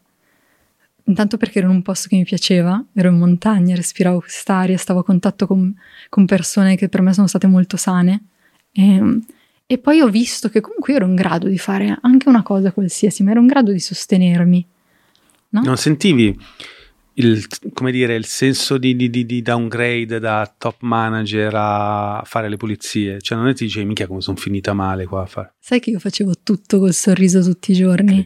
Il mio compagno, facendo vergognavi? sci alpinismo. Cioè, se Anzi, passava una tua. Metti caso che veniva a fare una gita un cliente della tua ex azienda, dice mica, questa è finita male. Ciao, sì, vado, ti vedeva col mocio. No, Io ero orgogliosa, cioè io stavo bene e non c'era niente che potesse togliermi da quella sensazione. Davvero io ho una foto che mi ha fatto il mio compagno, potevo darvi quella, sarebbe stato... perché- Mi ha dato il mio compagno, mi ha fatto il mio compagno una foto, io con appunto il famoso mocio in mano, che la sera a chiusura del ristorante pulisco e ho il sorriso. Cioè, non- ripeto, non te la puoi raccontare e non, non- non esiste il downgrade. Non c'è, cioè non... è- non lo so, è tutto nella nostra testa. non- L'importante è come stai. Quello è il parametro, quello è il grado. Sì, alla grado. fine l'unico giudizio è proprio te lo dà il tuo corpo, cioè ah, ti dice guarda, eh, ora stai così, prima stavi... eh, Ok, Sì. poi come hai fatto a mantenerti? Cioè, che scelta hai fatto poi? Cioè, Ho fatto la scelta di non riuscivi a detto- tornare indietro. No, esatto, a un certo punto ho detto ok, io indietro non ci posso È tornare, posso andare solo avanti, punto. La porta dietro si è chiusa. Presa coscienza di questa cosa, ho capito quali, ho, ho detto quali sono gli strumenti a mia disposizione. Avrò la mia liquidazione del lavoro e io so che ho fatto nel frattempo, eh, perché poi scusami mi sono persa I via, corsi. ma il famoso corso di Forest Bathing e ho anche fatto la Foraging Academy, quindi comunque mi sentivo di aver realizzato anche qualcosa in quel senso e mi sono formata tantissimo sul mondo delle erbe che mi piace da morire con tante persone sul campo e tantissime ore da sola. E allora ho detto ok, io delle competenze ce le ho. In più mi sono messa ormai in questi 12 anni di lavoro nelle multinazionali anche un po' alla prova, col lavoro con le persone, so cosa mi piace, non mi piace, cosa, cosa mi viene bene, cosa no. Perché dovrei fallire? Perché? Esiste questa possibilità, ma esiste in qualsiasi momento, in qualsiasi cosa. Il più grande fallimento sarebbe non provarci. Quindi ho semplicemente raccolto le forze, ho deciso di investire in una presentazione di me che fosse, diciamo, degna di quello che sentivo, perché secondo me presentarsi è importante, bisogna farsi spazio, bisogna farsi conoscere. E quindi ho lavorato al sito, ai contenuti, ho messo in ordine le mie idee, ho preso l'esperienza che nel frattempo avevo accumulato perché comunque avevo già iniziato a lavorare per altri in queste cose e ho deciso di avviare il mio progetto che appunto oggi si chiama Madre Selva e, ed, ed è andato bene, sta andando benissimo. Beh, bellissimo, non, non, ho dubbi. Ma senti, alle persone che sono ancora nella fase precedente, quella in cui hanno il corpo etereo che va in montagna e il corpo fisico che va in ufficio, che invece se la raccontano, comunque dicono ma è impossibile, um, sono troppo vecchia, sono troppo giovane, um, tutto sommato uh, oramai al giorno, nell'epoca di oggi con i problemi che ci sono al mondo, ci sono altri problemi, non, uh, non è possibile ottenere quello che intimamente... Non, oppure si autoconvincono no ma io sono brava in quello che faccio, mi piace il mio lavoro, cosa consigli di fare? Cioè, cosa... Innanzitutto di sentire come stai, come vanno le cose intorno a te, perché poi tu, come noi stiamo si riflette su tutto quello che ci circonda, sulla nostra salute, sulle nostre relazioni. Ma se uno, per esempio, in una condizione di, di frustrazione, oppure di, di, di, alienazione più che di frustrazione, come quella che hai vissuto tu quando lavoravi in un posto dove gente per bene, in un'azienda per bene, pagata bene, e mette a tacere una vocina che c'è dentro con uh, vari strumenti che potrebbero essere, che ne so, farsi l'amante o farsi, che ne so, mh, mm, drogarsi, farsi di psicofarmaci, piuttosto che farsi delle vacanze fighissime, che è un po' la stessa cosa, no? Un sacco di miei amici, adesso eh, un po' di meno perché ho cambiato anche un po' amicizie, però nella mia vecchia vita era fini il, il, il 28 di agosto, ultimo giorno di vacanze, la sera, rientrati in città al lavoro, già ci si organizzava per le prossime vacanze. Quindi vacanze sempre più belle, um, case sempre più belle, mobili sempre più belli, macchine sempre più belle, e però rimanere dove, dove si è. Cioè, non so come dire, cioè, c'è anche quella dinamica lì, la vedo, la, la sì, osservo. È vero. E la tua domanda è? Non lo so.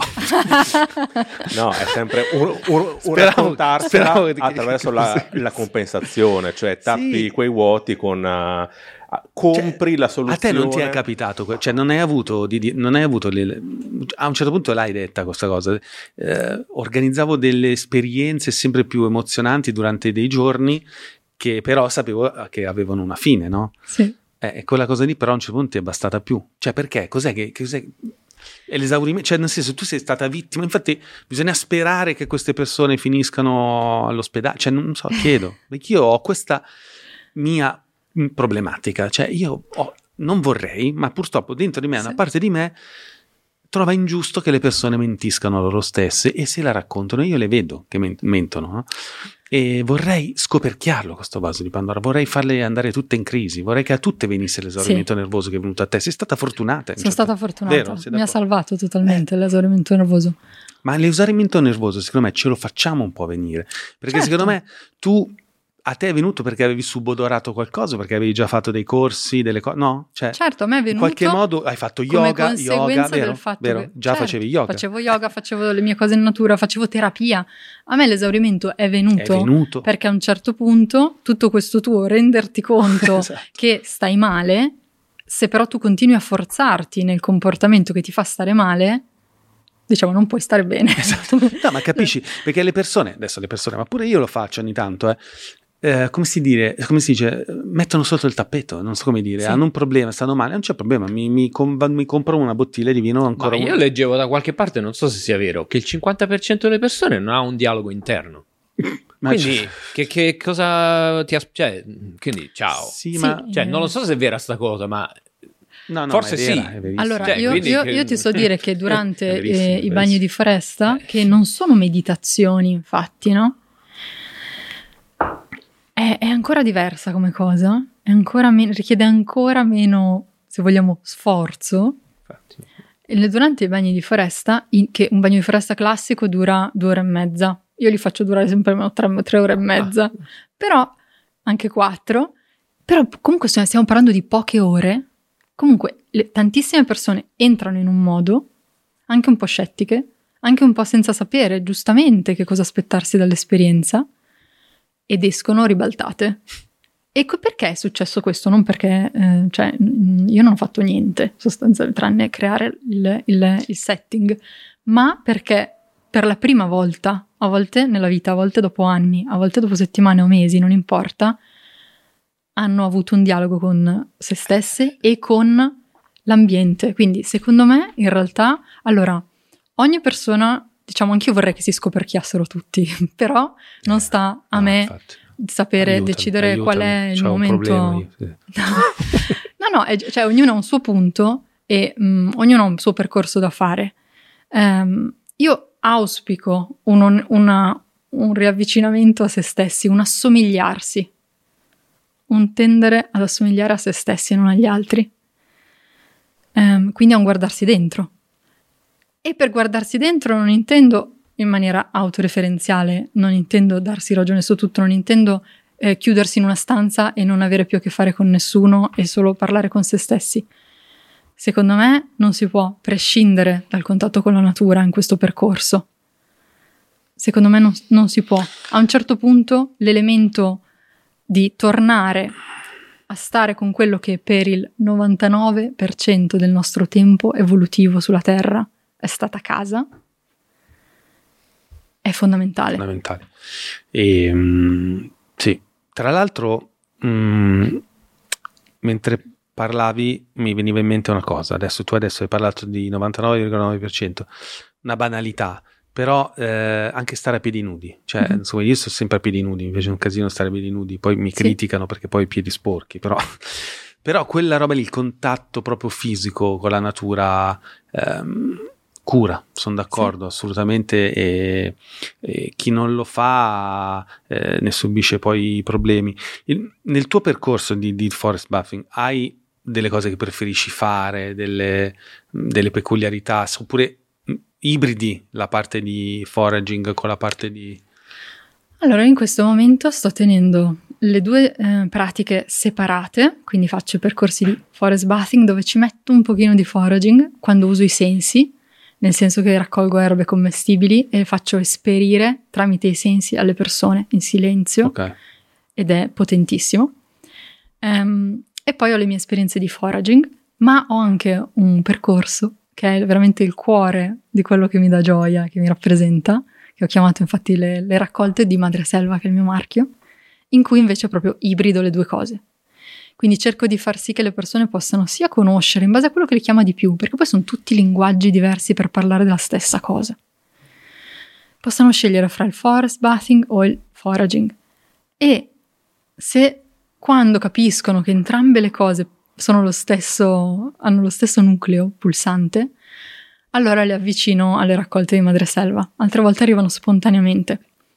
E le raccolte di madreselva sono proprio il modo in cui, eh, secondo me, mh, è un modo bellissimo per tornare a stare in ambiente eh, e con le piante, riappropriandosi proprie- delle proprie capacità in- innate, non tanto quelle apprese, ma quelle innate. Ed è lì che mi aiutano i, ehm, le tecniche dei bagni di foresta. Quindi queste sono giornate intere, una al mese, dedicate a una sola pianta per volta.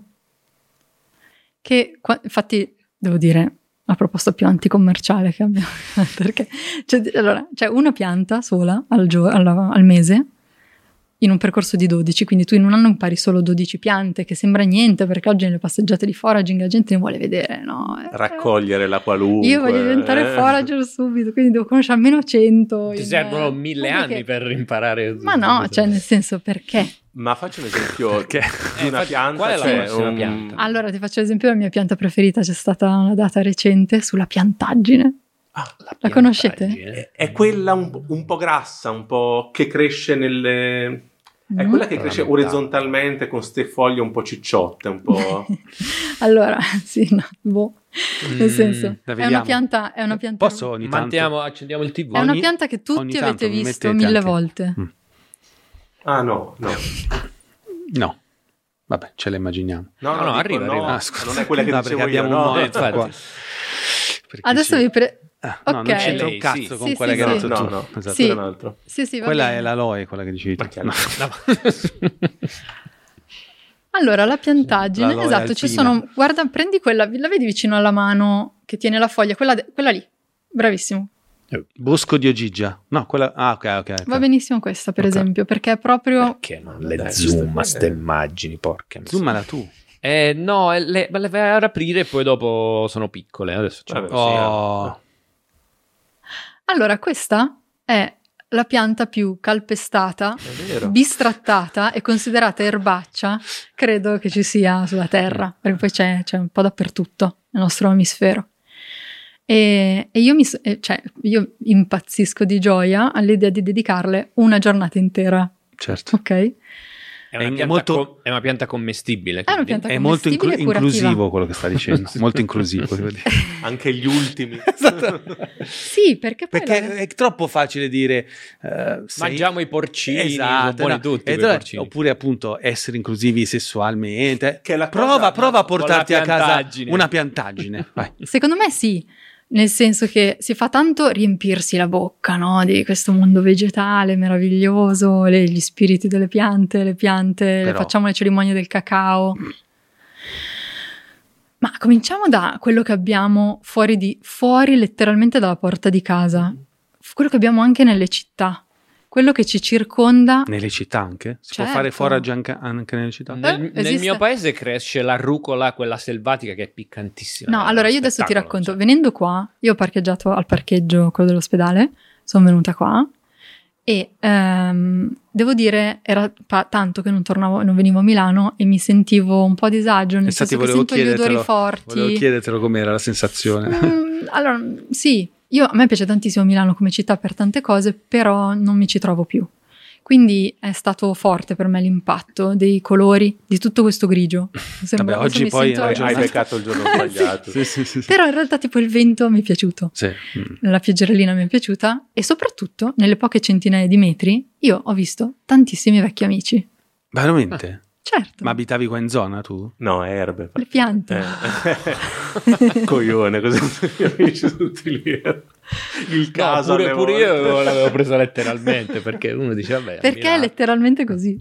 Perché non dovrebbe essere? No, no, Cioè, ok, nella adesso che parola lo sappiamo, amicizia, certo, Che certo. cosa c'è? C'è un rapporto di reciprocità.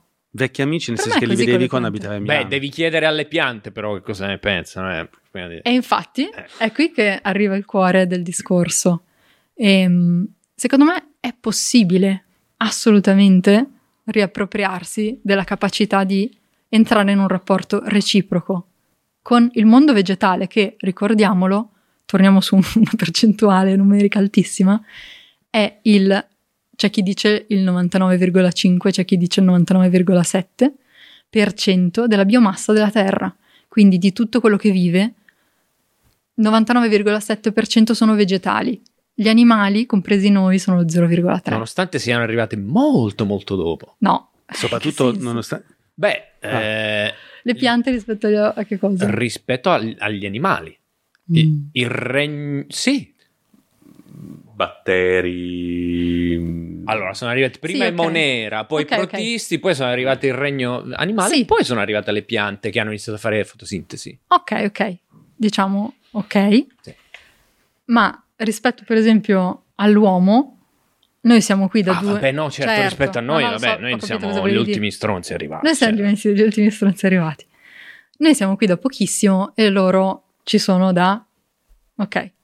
Quindi, ehm, esatto, quindi è normale pensare che anche in, in una, in, una, in una situazione in cui ci sentiamo completamente disconnessi da quello che ci circonda, dalla natura, viviamo in una città ci sembra che, che- che la vegetazione sia chissà dove, lontano, in realtà ne siamo permeati completamente.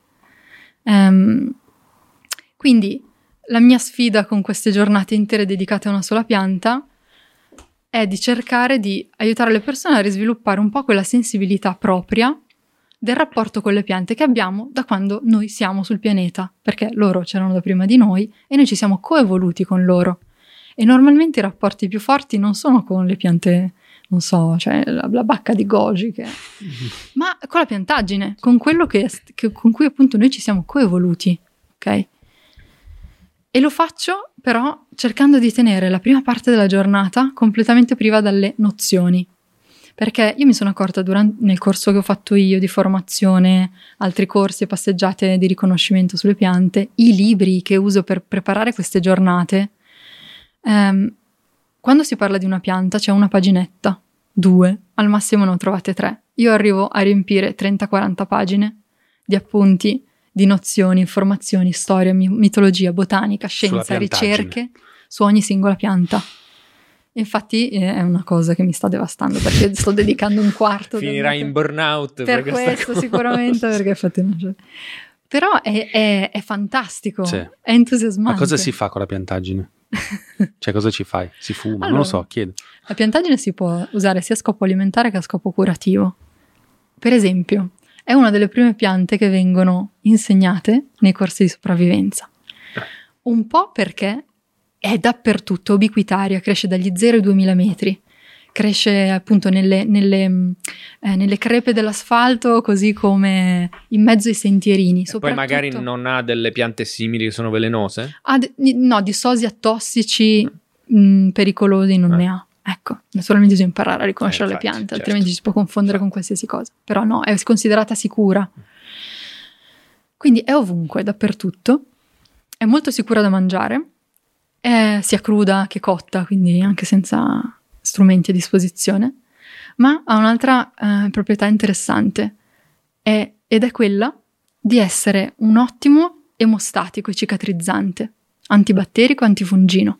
Quindi se tu ti tagli e sei nel nulla, molto probabilmente basta che giri lo sguardo, da qualche parte c'è la piantaggine. E quello che puoi fare è masticarla in bocca con la Ah. tua saliva, se è per te, perché anche la saliva aiuta, e fai una poltiglia, fai in modo che escano le mucillaggini, no? rompi le pareti cellulari e poi te la applichi sulla, sulla ferita e la lasci lì un po' ed è incredibile. Io sono andata a una passeggiata di foraging durante il periodo del mio trasloco con una cliente e avevo chiuso uno scatolone, non avevo più cerotti in casa e mi sono tagliata con la- lo scatolone e sono corsa alla passeggiata al corso privato con una mano sanguinante. Sai quei tagli tipo della carta che Sì. sembra che devi morire da un momento. E, mh, e sanguinavo così, non è stato bella come... Gli ho detto inizieremo dalla piantaggine. Così. E quindi ho fatto anche questa cosa poco poetica di maciullarmi in bocca una foglia e applicarmela sulla mano, ma in 30 secondi ho smesso di sanguinare. E lei Wow. è rimasta entusiasmata. Ma questa non cresce a Milano in queste strade? Certo che cresce a Ah sì, Milano. anche, anche ok. Sì, sì, sì. Sti giorni andiamo Nei a fare... parchi. A tagliarci prima.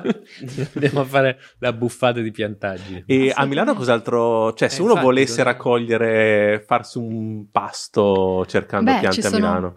Allora, Anche nelle altre città, in città in generale. Sì, Vabbè, vabbè, noi siamo sì, a Milano. città, eh, certo. allora, per esempio, venendo qua, io nei- in alcuni vasi poco cur- curati lungo questa strada ho visto un soncus, che è una pianta... Son-? Soncus scritto così? S-O-N-C-H-U-S. Ah, ok, Soncus. un soncus, che mm, è una pianta della famiglia del tarassaco. Ah, infatti c'ha il fiorellino Fiorellino giallo, eccetera. Sì. Esatto. Sì. Sì, Ma esatto. Soncus sarebbe soncino.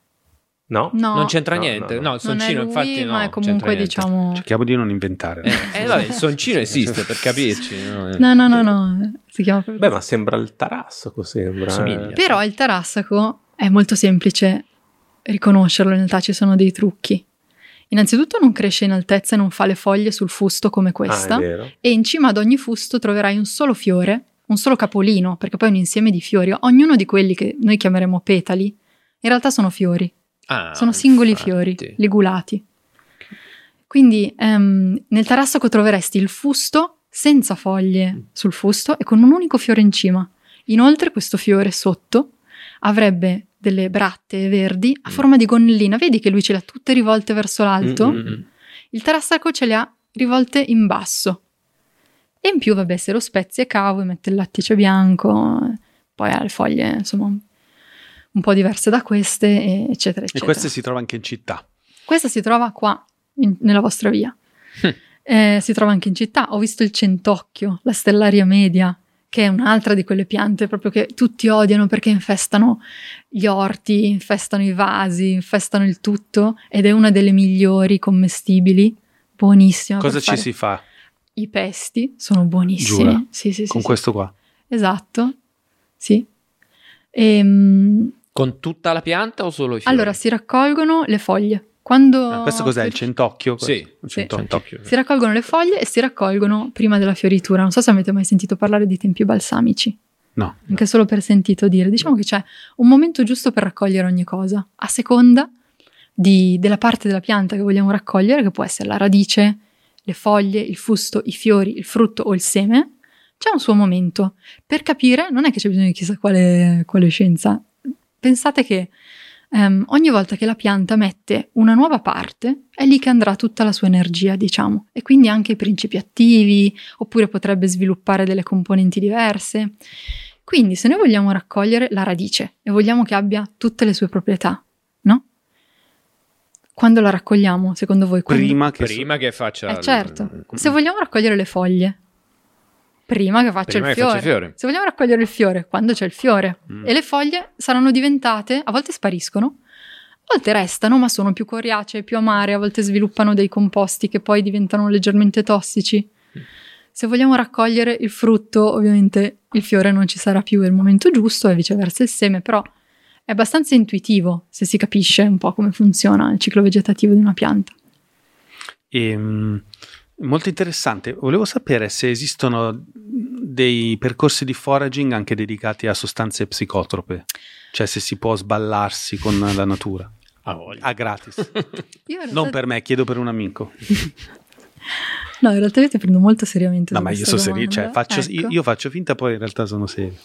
E, allora, non ne esistono, che io sappia, ovviamente non sono mica... Perché sono illegali. poi, cioè, perché sono illegali e perché soprattutto in però. Italia c'è tantissimo... Mm-mm. Cioè un po' di... no? Io per esempio faccio fatica a trovare letteratura delle cose che mi interessano in italiano. Ci io leggo credo. tantissimi libri in inglese, in altre lingue.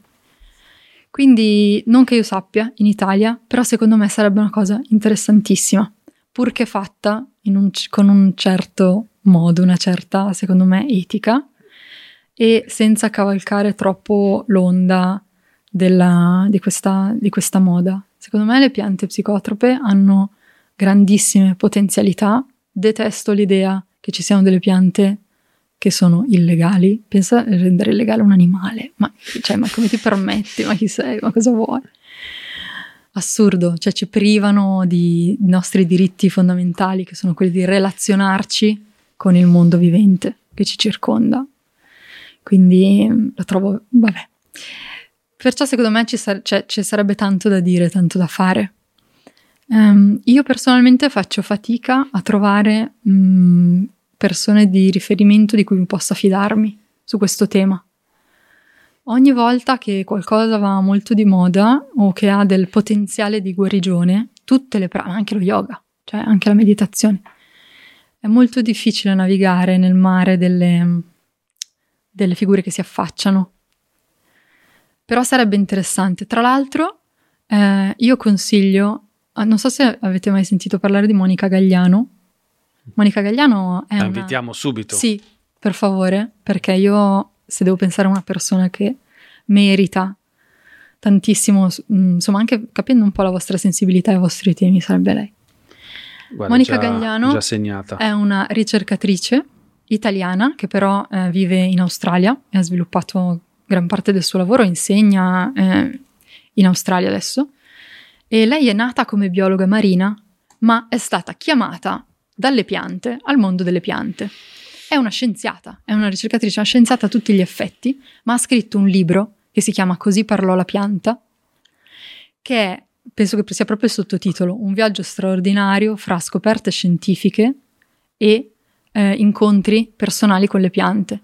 Lei ha iniziato a fare sogni sulle piante, è andata nei luoghi che questi sogni sulle piante le dicevano, ha fatto esperienze anche con delle sostanze, e principalmente ha assunto le piante sotto forma di ehm, dieta, Sapete la dieta delle piante? Cosa consiste? Consiste nel fare un periodo in cui non si mangia, si mangia in maniera molto pulita e si eliminano tantissime sostanze, tantissimi alimenti e si assume gradualmente ogni giorno di più per tutta una serie di giorni quella pianta sotto varie forme per cominciare a far sì che il nostro sistema e quello della pianta possano cominciare a conoscersi, ok? E alla fine di solito c'è, di, queste, di questa dieta, c'è una, un incontro potente, facilitato da un maestro, con la pianta stessa. E spesso è un incontro anche, è un viaggio, ok? E lei attraverso questi, questi incontri con le piante, sogni, viaggi, ha ricevuto dalle piante delle indicazioni precisissime su come condurre degli esperimenti scientifici in un campo che per lei era nuovo perché lei arrivava dal, era biologa marina. Ma erano talmente precisi e talmente forti e lei, da scienziata, ha deciso di provare a seguirli. E grazie a lei, se oggi sappiamo tantissime cose sulle piante, è stato grazie a questo lavoro letteralmente di collaborazione e di co-creazione fra lei Telepatico quasi. e le piante. Sì, Bellissimo. ed è bellissimo perché lei è una scienziata, ma lei dice non smettiamo di farci domande e soprattutto di lasciarle aperte e di invitare gli esseri viventi che noi studiamo e no, che insomma sì, oggetto a volte dei nostri esperimenti, di riconoscere che invece sono parte attiva No, ma e che infatti possono contrib- co- Che- contribuire eh al sì, e dialogo. diventare, Sì. e diventare a dei canali, cioè lei Sì. ha proprio fatto un'esperienza di canalizzazione, di, Sì. di- Sì, esattamente. Bello. Ed è Bravo. meraviglioso il libro, sono meravigliose le sue interviste, i suoi, i suoi talk. Ok. Eh, ve la consiglio perché io spesso sento un po' questa contrapposizione anche nel mondo del foraging, nel mondo del- di queste discipline a contatto con la natura. Cavolo, la cosa, io pensavo di trovare più differenza dalle multinazionali. non proprio. Eh, Le dinamiche si assomigliano a volte. sì, Beh, comunque in tante tradizioni la pianta è una divinità. Adesso poi possiamo declinare divinità, ci sono proprio, c'è un, per- viene person- personalizzata, cioè una, un'entità la pianta, no? sì, non solo quella noi. stupefacente, eh, proprio. Anche per noi, se Mm. noi guardiamo le nostre radici nativo-europee e celtiche, perché qui i celtici sono stati centinaia di anni, in nord, in nord Italia in particolare, eh, no- la nostra chiesa, i nostri santuari e i nostri, i nostri dei erano gli alberi. Infatti esiste l'Oam, che è l'antico alfabeto arboreo, di 20 essenze arboree, ed è un concetto potentissimo perché è l'idea che eh, quando tu hai bisogno di consigli, bisogno di ricentrarti o vuoi entrare in rapporto con qualcosa di più grande di te, basta che esci ed entri in un bosco e lì puoi avere un incontro, che non vuol dire avere una proiezione, non vuol dire proiettare su un altro essere vivente tutto quello che noi vuol dire mettersi in ascolto e sviluppare una capacità che io credo che non sia andata persa. Però certo, richiede un po' di, di motivazione, anche forse un po' di sforzo recuperare. Però perché arrenderci all'idea che non sia più no, possibile? assolutamente.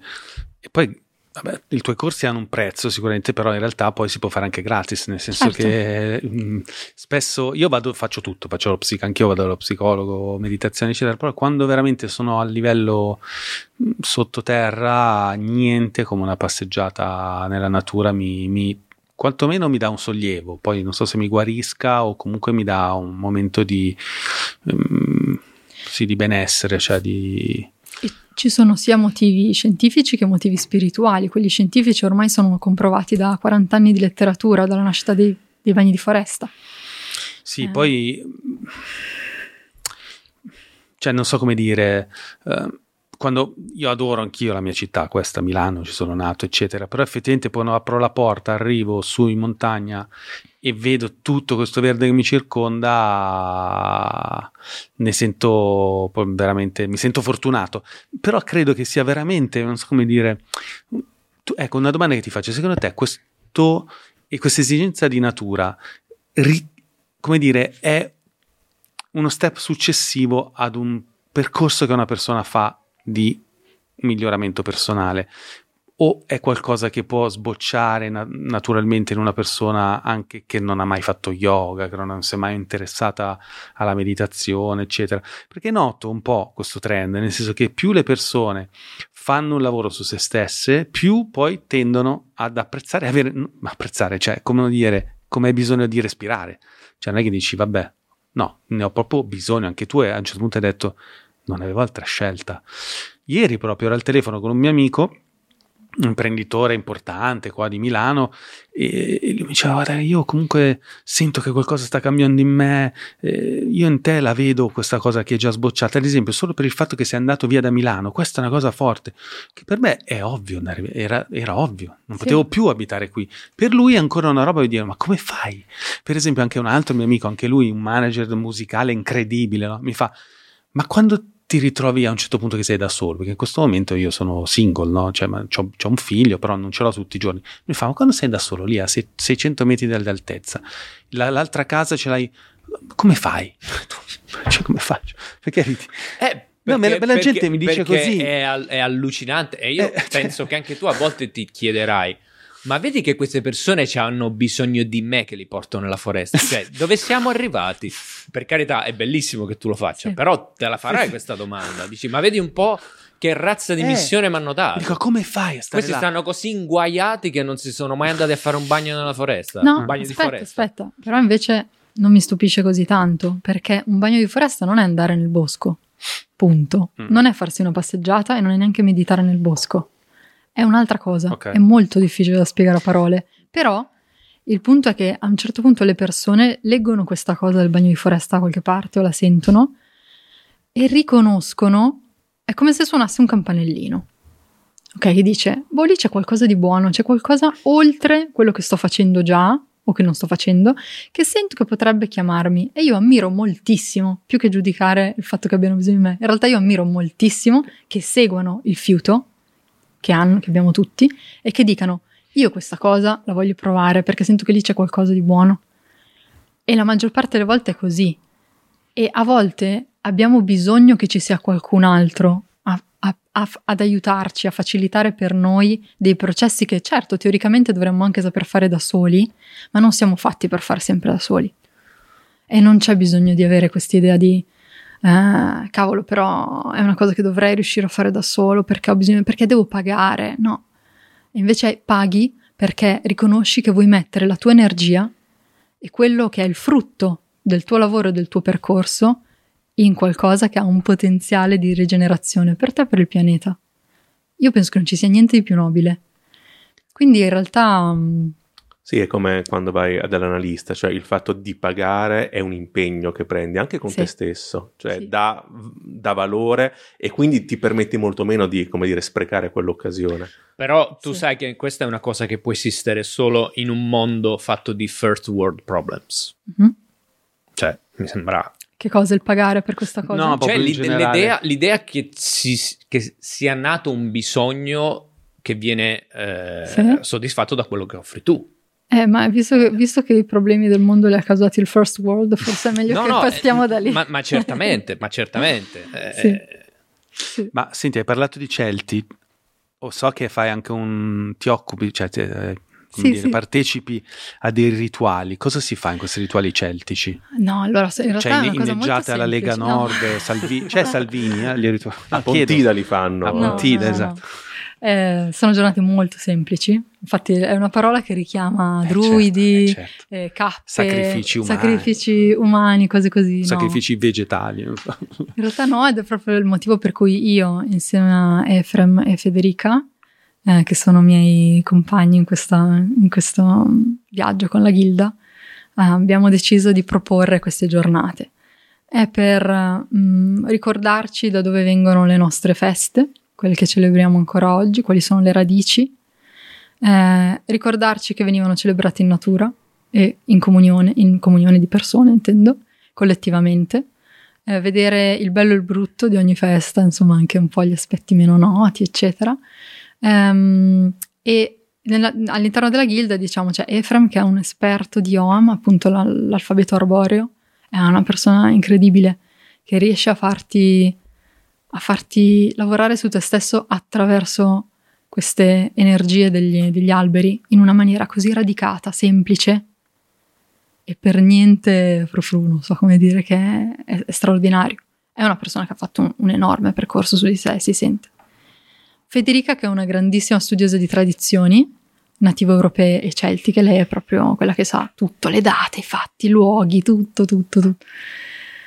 E, e poi ci sono io, che in realtà um, sono quella che ne sa meno, ma che si occupa di proporre mh, la ritualità, quindi dove si la parte delle giornate in natura in cui proviamo a incarnare le energie del momento, le energie della giornata e del periodo. Quindi attraverso le mie pratiche che sono ovviamente ispirate al mondo delle erbe, al mondo del forest bathing, quindi molto sul sentire e sul tornare a fare cose semplici. I nostri non sono mai rituali platea, non sono cose belle, tipo, cioè non è una roba instagrammabile per capirci, i telefoni non vengono mai tirati fuori, perché si è molto presenti sia lì in semplicità, ma l'obiettivo è di dare alle persone qualche idea, spunto, strumento di come tornare a celebrare i cicli delle stagioni, i momenti dell'anno, quello che si è sempre fatto, anche in famiglia e anche da soli. Questa idea di non legare a sé, di non far diventare dipendenti da sé le persone che vogliono fare un percorso di questo tipo, ma dare gli strumenti, dare qualche spunto. Questa è una cosa a cui io tengo molto e che scrivo anche, l'ho messa anche nel mio sito e eh, secondo me bisogna ambire a diventare, no, secondo me bisogna, io voglio ambire a diventare superflua. È la, la prima roba che mi sono scritto qua, ambisco Super. a diventare superflua. Sì. Devo dire, interessante. Io una cosa, e però questa cosa l'ho messa a fuoco per contrapposizione rispetto a dei comportamenti che ho visto invece in questi anni di appropriazione delle nozioni, come se il sapere dovesse essere trattenuto da poche persone che si sentono di essere i massimi esponenti rappresentanti di alcune cose in tutti i campi e guai, no? Allora gli altri no, non devono sapere, non devono fare, non devono... Però secondo me qui c'è un grosso problema etico.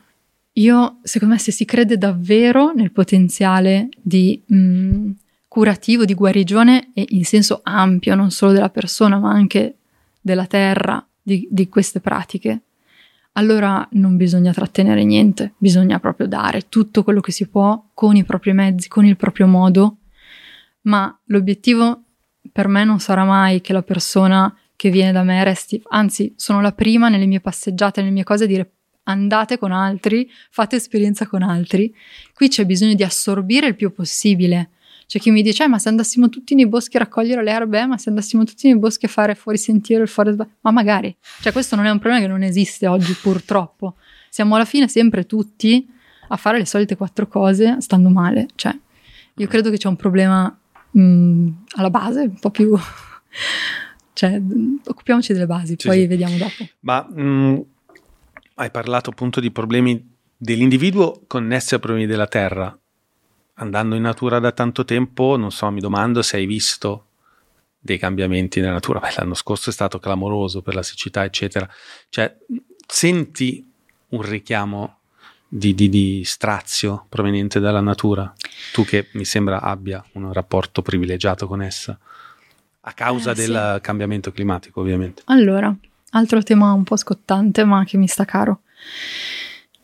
Allora, la risposta breve è che sì, ovviamente noto tutto quello che sta succedendo, eh, ci sono dei cambiamenti climatici in atto, ci sono dei motivi eh, umani di origine antropica, eccetera Um, però la cosa è, io mh, ho passato il periodo iniziale del mio lavoro in natura che ero straziata, tu hai usato questo termine ed è molto preciso e accurato, ero straziata e ho detto cavolo ma come, cioè ho intensificato la terapia in quel che ho detto ma io come faccio a lavorare in natura se mi accorgo di tutta questa, di questo malessere, no?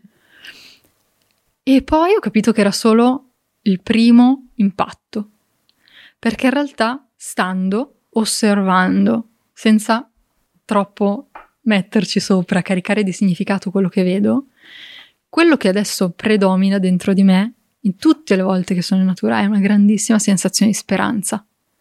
E questa è data dalla semplice consapevolezza che è molto di più quello che non sappiamo. E mi accorgo di come, come ogni volta le certezze vengono stravolte. Quindi pur riconoscendo che c'è un problema e che c'è un dolore e che questa cosa va affrontata, io assolutamente non mi sento cannibalizzata da questa cosa. E soprattutto io sento una grande speranza. Il problema dell'antropocentrismo è anche credere nella piccolezza, nella restrizione delle nostre capacità, della nostra visione rispetto all'immensità di quello che ci circonda. Ma anche se questa speranza deriva dal fatto che la natura a un certo punto può dire eh, ciao ragazzi, ping, fa così mm-hmm. e ci caccia fuori dall'esistenza. Cioè, mm-hmm. Comprende anche questo? Comprende anche cioè, questo. l'uomo è parte del problema, elimino l'uomo. Cioè.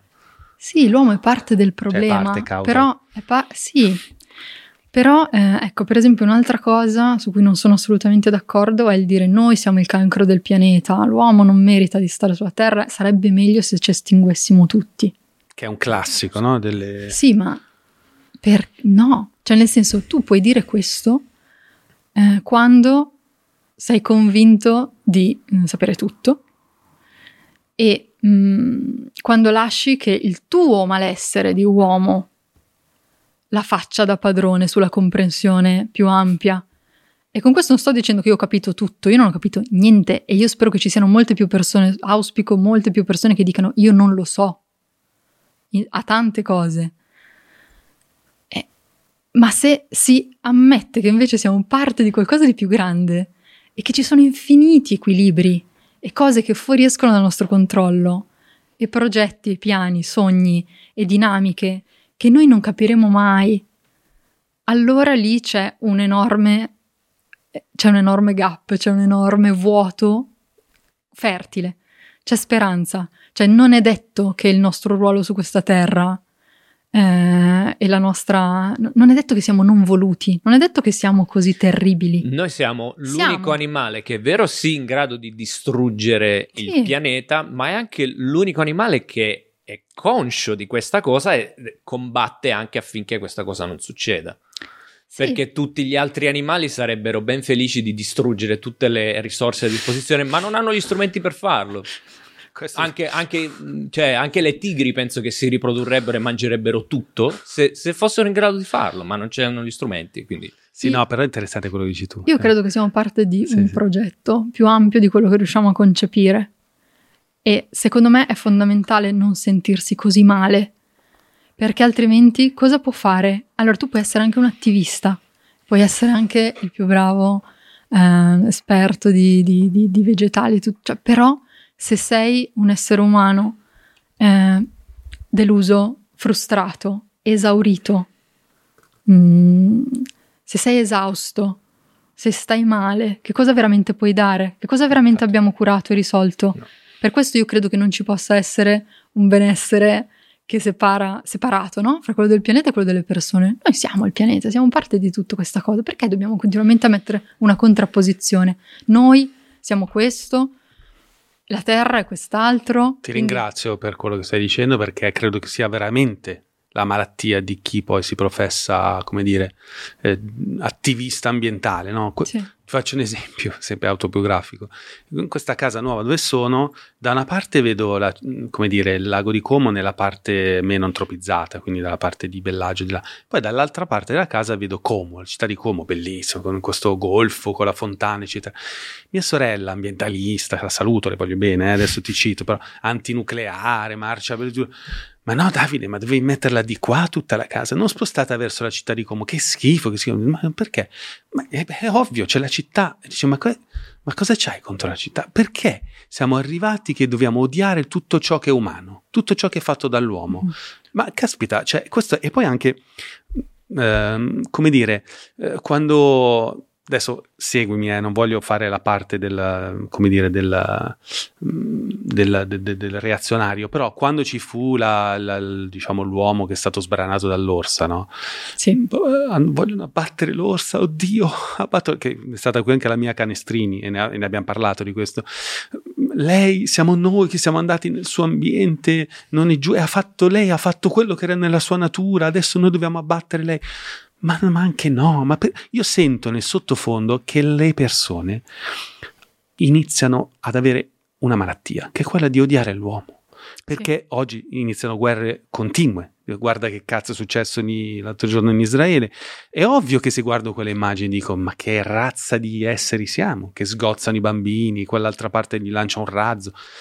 Ma non è la soluzione dire noi siamo il cancro del pianeta, dobbiamo estinguerci, perché come hai detto tu, è già un problema il fatto che ci siamo scissi dal pianeta. Noi siamo, siamo. Esatto, è solo un altro modo per tirarsi fuori dal problema o dalla soluzione o dalla sua semplicemente complessità e comprensione. Il dire no, no, io sarebbe meglio che mi tirassi completamente fuori, che non esistessi, vero, che, vero, non, troppo che facile. non ci fosse un mio ruolo in questa terra, io sono qui per errore. Mi piace, mi piace. Eh, è la cioè sono due, la- due facce della stessa medaglia.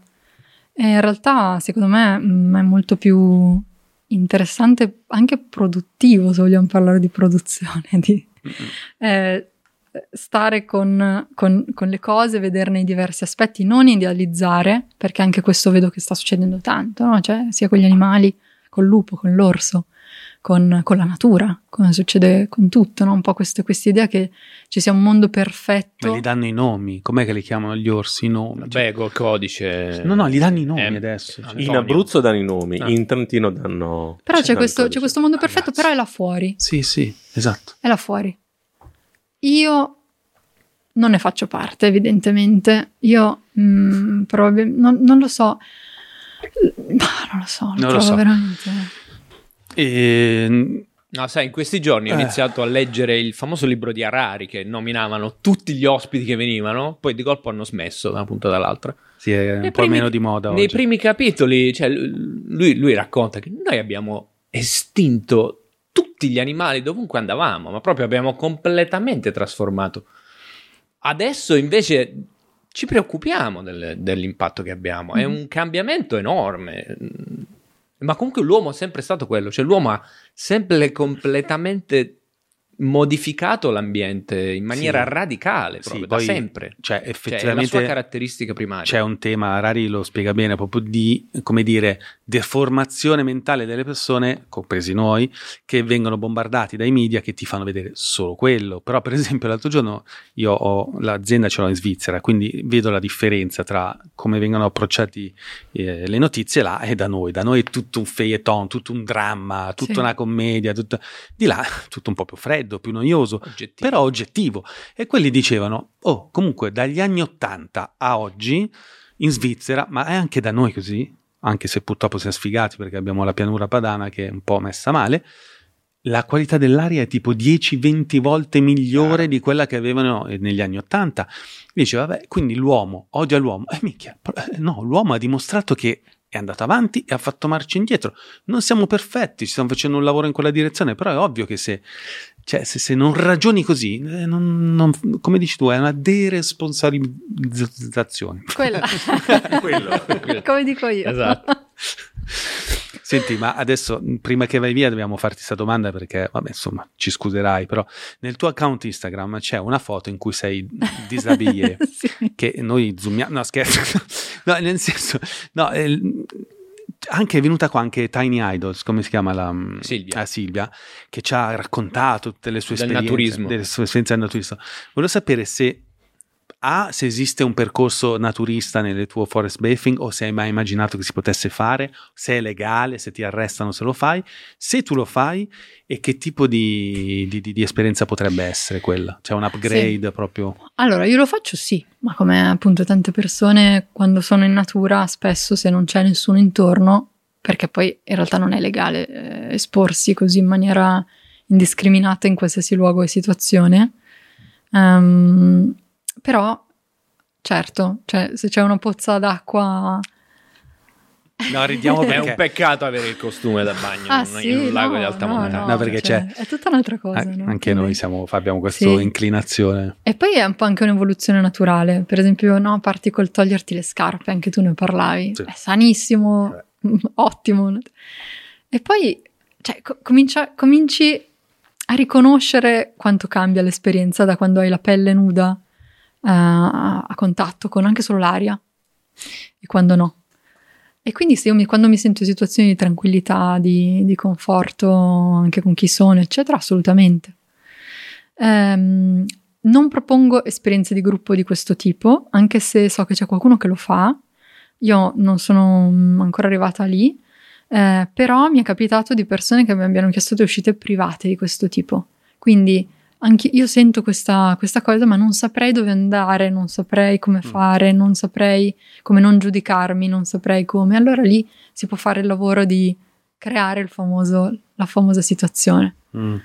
Sì, perché non lo so, tu pensi che ci sia un collegamento anche tra la natura e la libido? Cioè, per esempio, io noto che Certo in che natura c'è. ho una fortissima libido che cresce e quando non sono con loro, eh, poi non tutta la libertà possibile, però nel mio caso no, però quando andavo in natura con, eh, mi capitava proprio spesso di sentire Sì. l'esigenza di esprimere la mia sessualità.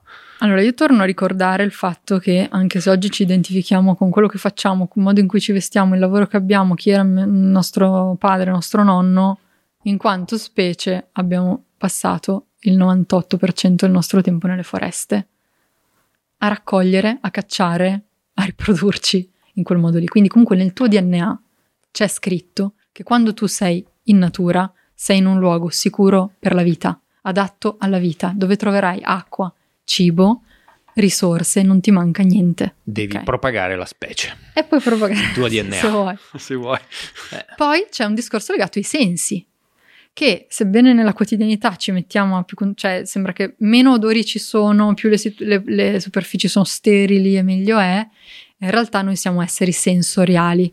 Quindi eh, quando si riattivano i tuoi sensi, e questo in natura succede immediatamente, sempre per il solito discorso che siamo costruiti per farlo, cioè anche, no?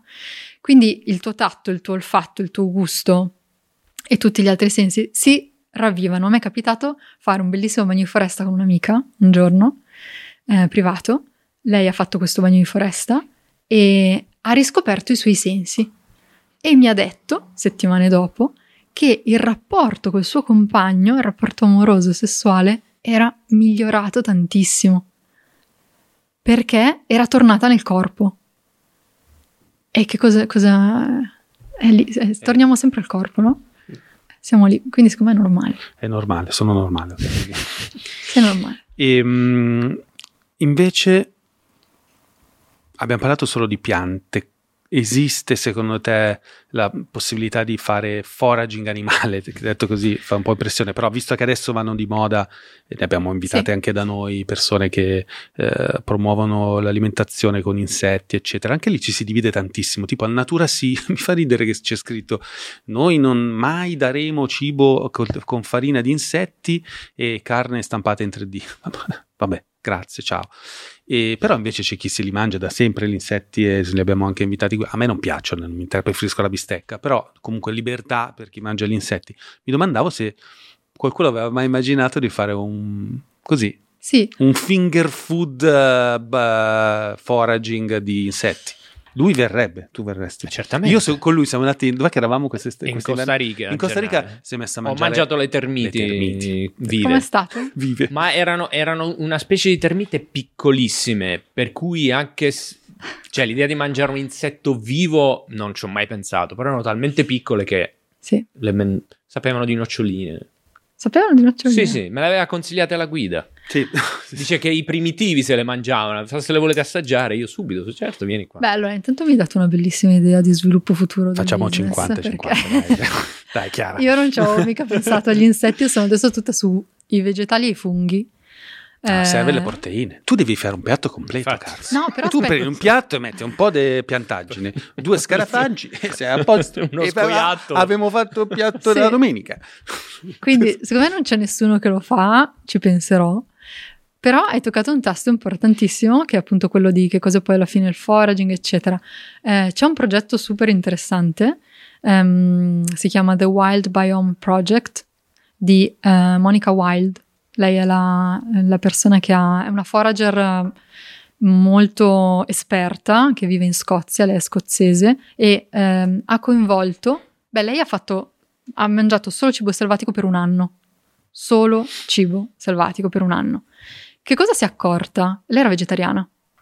Si è accorta che eh, non riusciva mica a essere vegetariana perché non so avendo qualcosa. accumulato abbastanza scorte mh, prima del progetto Certo. di perché esistono anche vegetali, legumi, cose che ti possono dare anche selvatiche che ti possono dare delle contenenti proteiche, però lei non aveva questa scorta e eh, si è ritrovata in inverno e poi nessuno ci pensa, ma anche in estate, quando le foglie non ci sono le foglie carnose nelle nostre latitudini, nel nostro tipo di habitat non ci sono più perché? Perché cosa ci sono i fiori soprattutto, abbiamo detto prima, e non ci sono mica ancora i frutti, quindi tutta una... ok? Lei si è trovata che stava veramente male e ha dovuto tornare a includere la carne, carne selvatica, cacciata, quindi carne e pesce, Top. pesca e caccia Bellissimo. sostenibile di persone Certo. ok, autorizzate, che- però ha fatto anche questa. Lei stava da Dio, allora ha fatto un'analisi del suo DNA, perché ha detto, in effetti, se tutto si riconduce a nostro- dove noi siamo cresciuti, ma ripeto, non noi, ma noi nel DNA, voglio vedere cosa c'è nel mio DNA e ha visto che tutti i suoi predecessori erano praticamente nord europei, dove gli inverni Eh, che te mangi se Che non te te ma- mangi il grasso Esatto, grasso, bravo, eh, il grasso e le proteine. animale. Sì, sì. Quindi ha detto, ok, allora per me questa cosa è anche sana. Poi è successa un'altra cosa bellissima. Lei, finito questo anno, ha deciso di estendere questo progetto, cioè farlo diventare un progetto, perché prima era una cosa sua, eh, il Wild Biome Project, e ha coinvolto 26 forager di tutta l'Inghilterra per un progetto di tre mesi, in cui però questa volta erano tutti monitorati a livello di microbiota intestinale per vedere cosa succede Top. a livello di zuccheri nel sangue, di colesterolo, di pressione sanguigna, di vitamine, di vari tipi di vitamine. Eh, sicuramente c'è qualcos'altro che sto dimenticando. E, ehm, ed è interessante perché sono appena usciti i risultati di, questo- di questa esperienza. E tutti hanno integrato carne, anche in maniera massiccia, ma carne selvatica e all'interno di uno stile di vita e di un'alimentazione che per il resto era selvatica, stando tantissimo all'aria aperta, perché quando tu ti devi procacciare il cibo comunque passi tantissime ore fuori, quindi tutto era cambiato, ma comunque mangiavano anche molta carne per parte del progetto, no? E i livelli di infiammazione, che sono quello di cui spesso si parla con il discorso della carne, erano assolutamente normali. Sì, cioè, in non- realtà io mi sto appassionando di diete carnivore e in realtà la dieta carnivora viene data proprio per eliminare le infiammazioni. Cioè è una dieta di eliminazione totale, quindi se tu soffri di malattie autoimmuni sembra essere la panacea. Perché Mm. proprio elimina completamente l'infiammazione, però devi mangiare solo carne praticamente. Eh, io lì non, non- non ci sono arrivata. No, chiaro, Ancora. questa è una cosa Però- che in effetti riguarda però- persone che hanno problemi seri Problemi e che li magari, risolvono così. Secondo me anche qui, ehm, quando tu ti approcci all'alimentazione selvatica e scopri le- i benefici e le risorse che abbiamo intorno a noi e capisci anche gli, gli equilibri, quindi anche no, il discorso degli animali che abitano i nostri boschi, insomma, gli scompensi che abbiamo creato noi, È un casino. e in realtà eh, cosa comporta nutrirsi di selvatico? Ehm, un po' ti, almeno a me, io sono tornata a mangiare carne con grano salis, quindi un certo tipo di carne, poco, di qualità. Io non caccio, quindi non ho questa possibilità, però ehm, comunque non sono vegetariana. Sì, no, ci sono, vabbè, da noi non c'è, ho cercato oggi prima di preparare la puntata con te, se qualcuno invece vuole smentirmi lo faccia nei commenti giù, ma in America c'è un trend, a parte che loro hanno questi territori sconfinati dove stanno fuori una settimana Sì. e guarda, è una roba incredibile, cioè loro praticamente cosa fanno? È, innanzitutto, innanzitutto è massacrante perché devi camminare per giorni Devi fare stalking per tre giorni camminare per per giorni elk. e, esatto, e devi essere super lucido, super attento perché poi quando accade che per caso ti va di culo e veramente trovi l'animale, eh, boh, lì devi cacciarlo e non è banale, Sì. cioè devi essere perfetto e eh, lo cacci, lo, lo porti via, quindi poi devono Certo. ripulirlo, Sì. Tagliarlo, metterselo nello zaino, cioè una roba comunque anche stancante, e poi lo, lo mettono sotto vuoto, lo congelano e quella carne lì è la tua carne Per un anno. Esatto, Per un anno. Esatto. e tu te lo congeli, fai le microporzioni, lo Sì. mangi e tu ti mangi questi animali selvatici, quindi strapieni di principi nutritivi che non esistono minimamente nella carne allevata Eh sì. e poi per chi ci crede, io ci credo, ma puoi anche non crederci. Da un punto di vista, come dire, energetico, è un animale che ha vissuto in armonia con la natura, non è un animale Sì. che è stato schiavizzato ed è vissuto in una casa popolare per animali e quindi insomma è, quella è una figata, cioè Assolutamente. Poi proprio Joe Rogan spiegava che questi magari sono gli elk, cioè Sì. tu uccidi un animale che comunque si, appre- si appresta a iniziare a vivere una fase della sua vita terribile perché sta diventando vecchio e vivrà di stenti per anni. Gli diciamo Ma gli- infatti, gli- lo cioè- sopprimi No, ma poi, in maniera Scusa, no, ma Puca, scusa.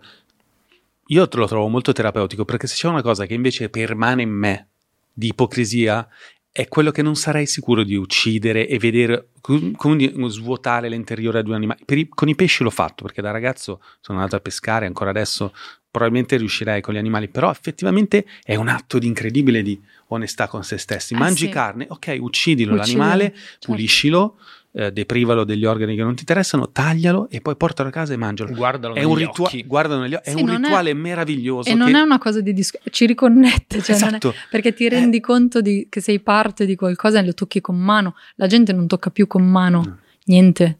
Da dove arriva il cibo, non, non- non- ma ne- neanche appunto l'insalata, cioè quella della busta. Quindi non- cioè bisogna tornare un po' alla, Sì. alla- alla fonte. Ispirati da questo, io e la mia amica e collega Erika Pozzi, quest'estate abbiamo eh, fatto questo progetto che si chiama Selvaggio Alpino, dove per eh, sei giorni abbiamo provato ad- a nutrirci solo di quello che trovavamo.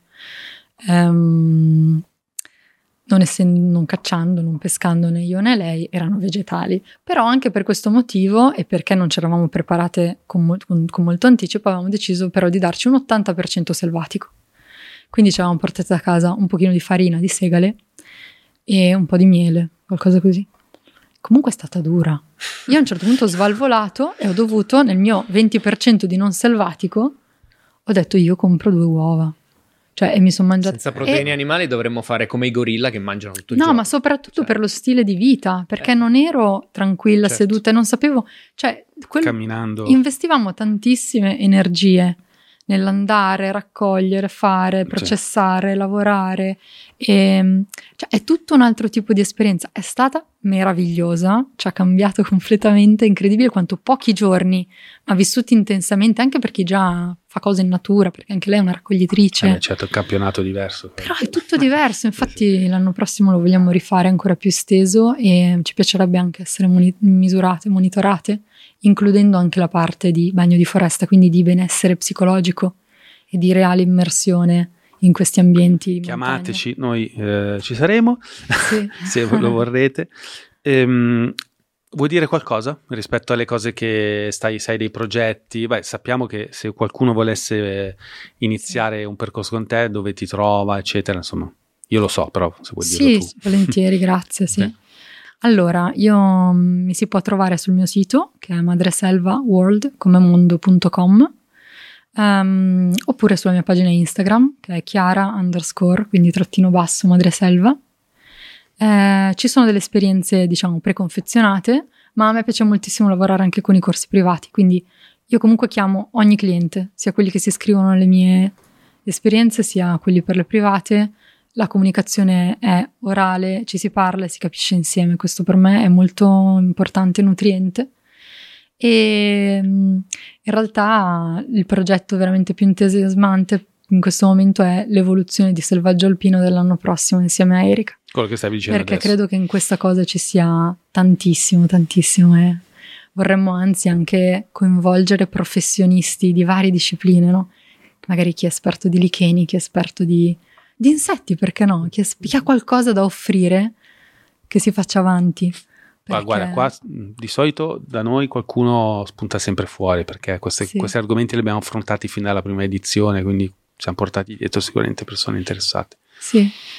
Eh, no, non voglio aggiungere nient'altro. Chiara, io ti ringrazio tantissimo. Grazie tu non ci crederai, ma siamo oltre. Due le- ore e mezza, due Sì. ore, no, due ore e dieci. Sì, È volata. e spero che sia stato gradevole per te. Eh, volate, vi ringrazio tanto di aver creato questo spazio di incontro perché è veramente molto importante. Era la tua prima volta ai microfoni? sei Prima andata- volta, sono andata andata? meglio del 90% degli... Sì, Eh, no, no, Sì, no, sì. è stato bellissimo ascoltarti sia per il suono della tua voce e sia Grazie. per il significato delle cose. Significanti e significati. Che... Esatto, in tutto. Grazie. E ti ringraziamo ancora e ti seguiremo in tutto quello che fai e ti ringraziamo ancora una volta per essere venuta e eh, co- come dire, eh, sacrificandoti e venendo in città per noi, che Eh, quella è la cosa ancora sì, più... Ha ritrovato gli amici. Esatto, qui. Io ho ritrovato gli amici, amici. sono a posto. E nuovi. Grazie di, Chiara, di cuo- grazie di Chiara, stavo dicendo, grazie di cuore Chiara. Grazie. Ciao a tutti, questo è il Bazar Atomico, ciao. Il Bazar Atomico.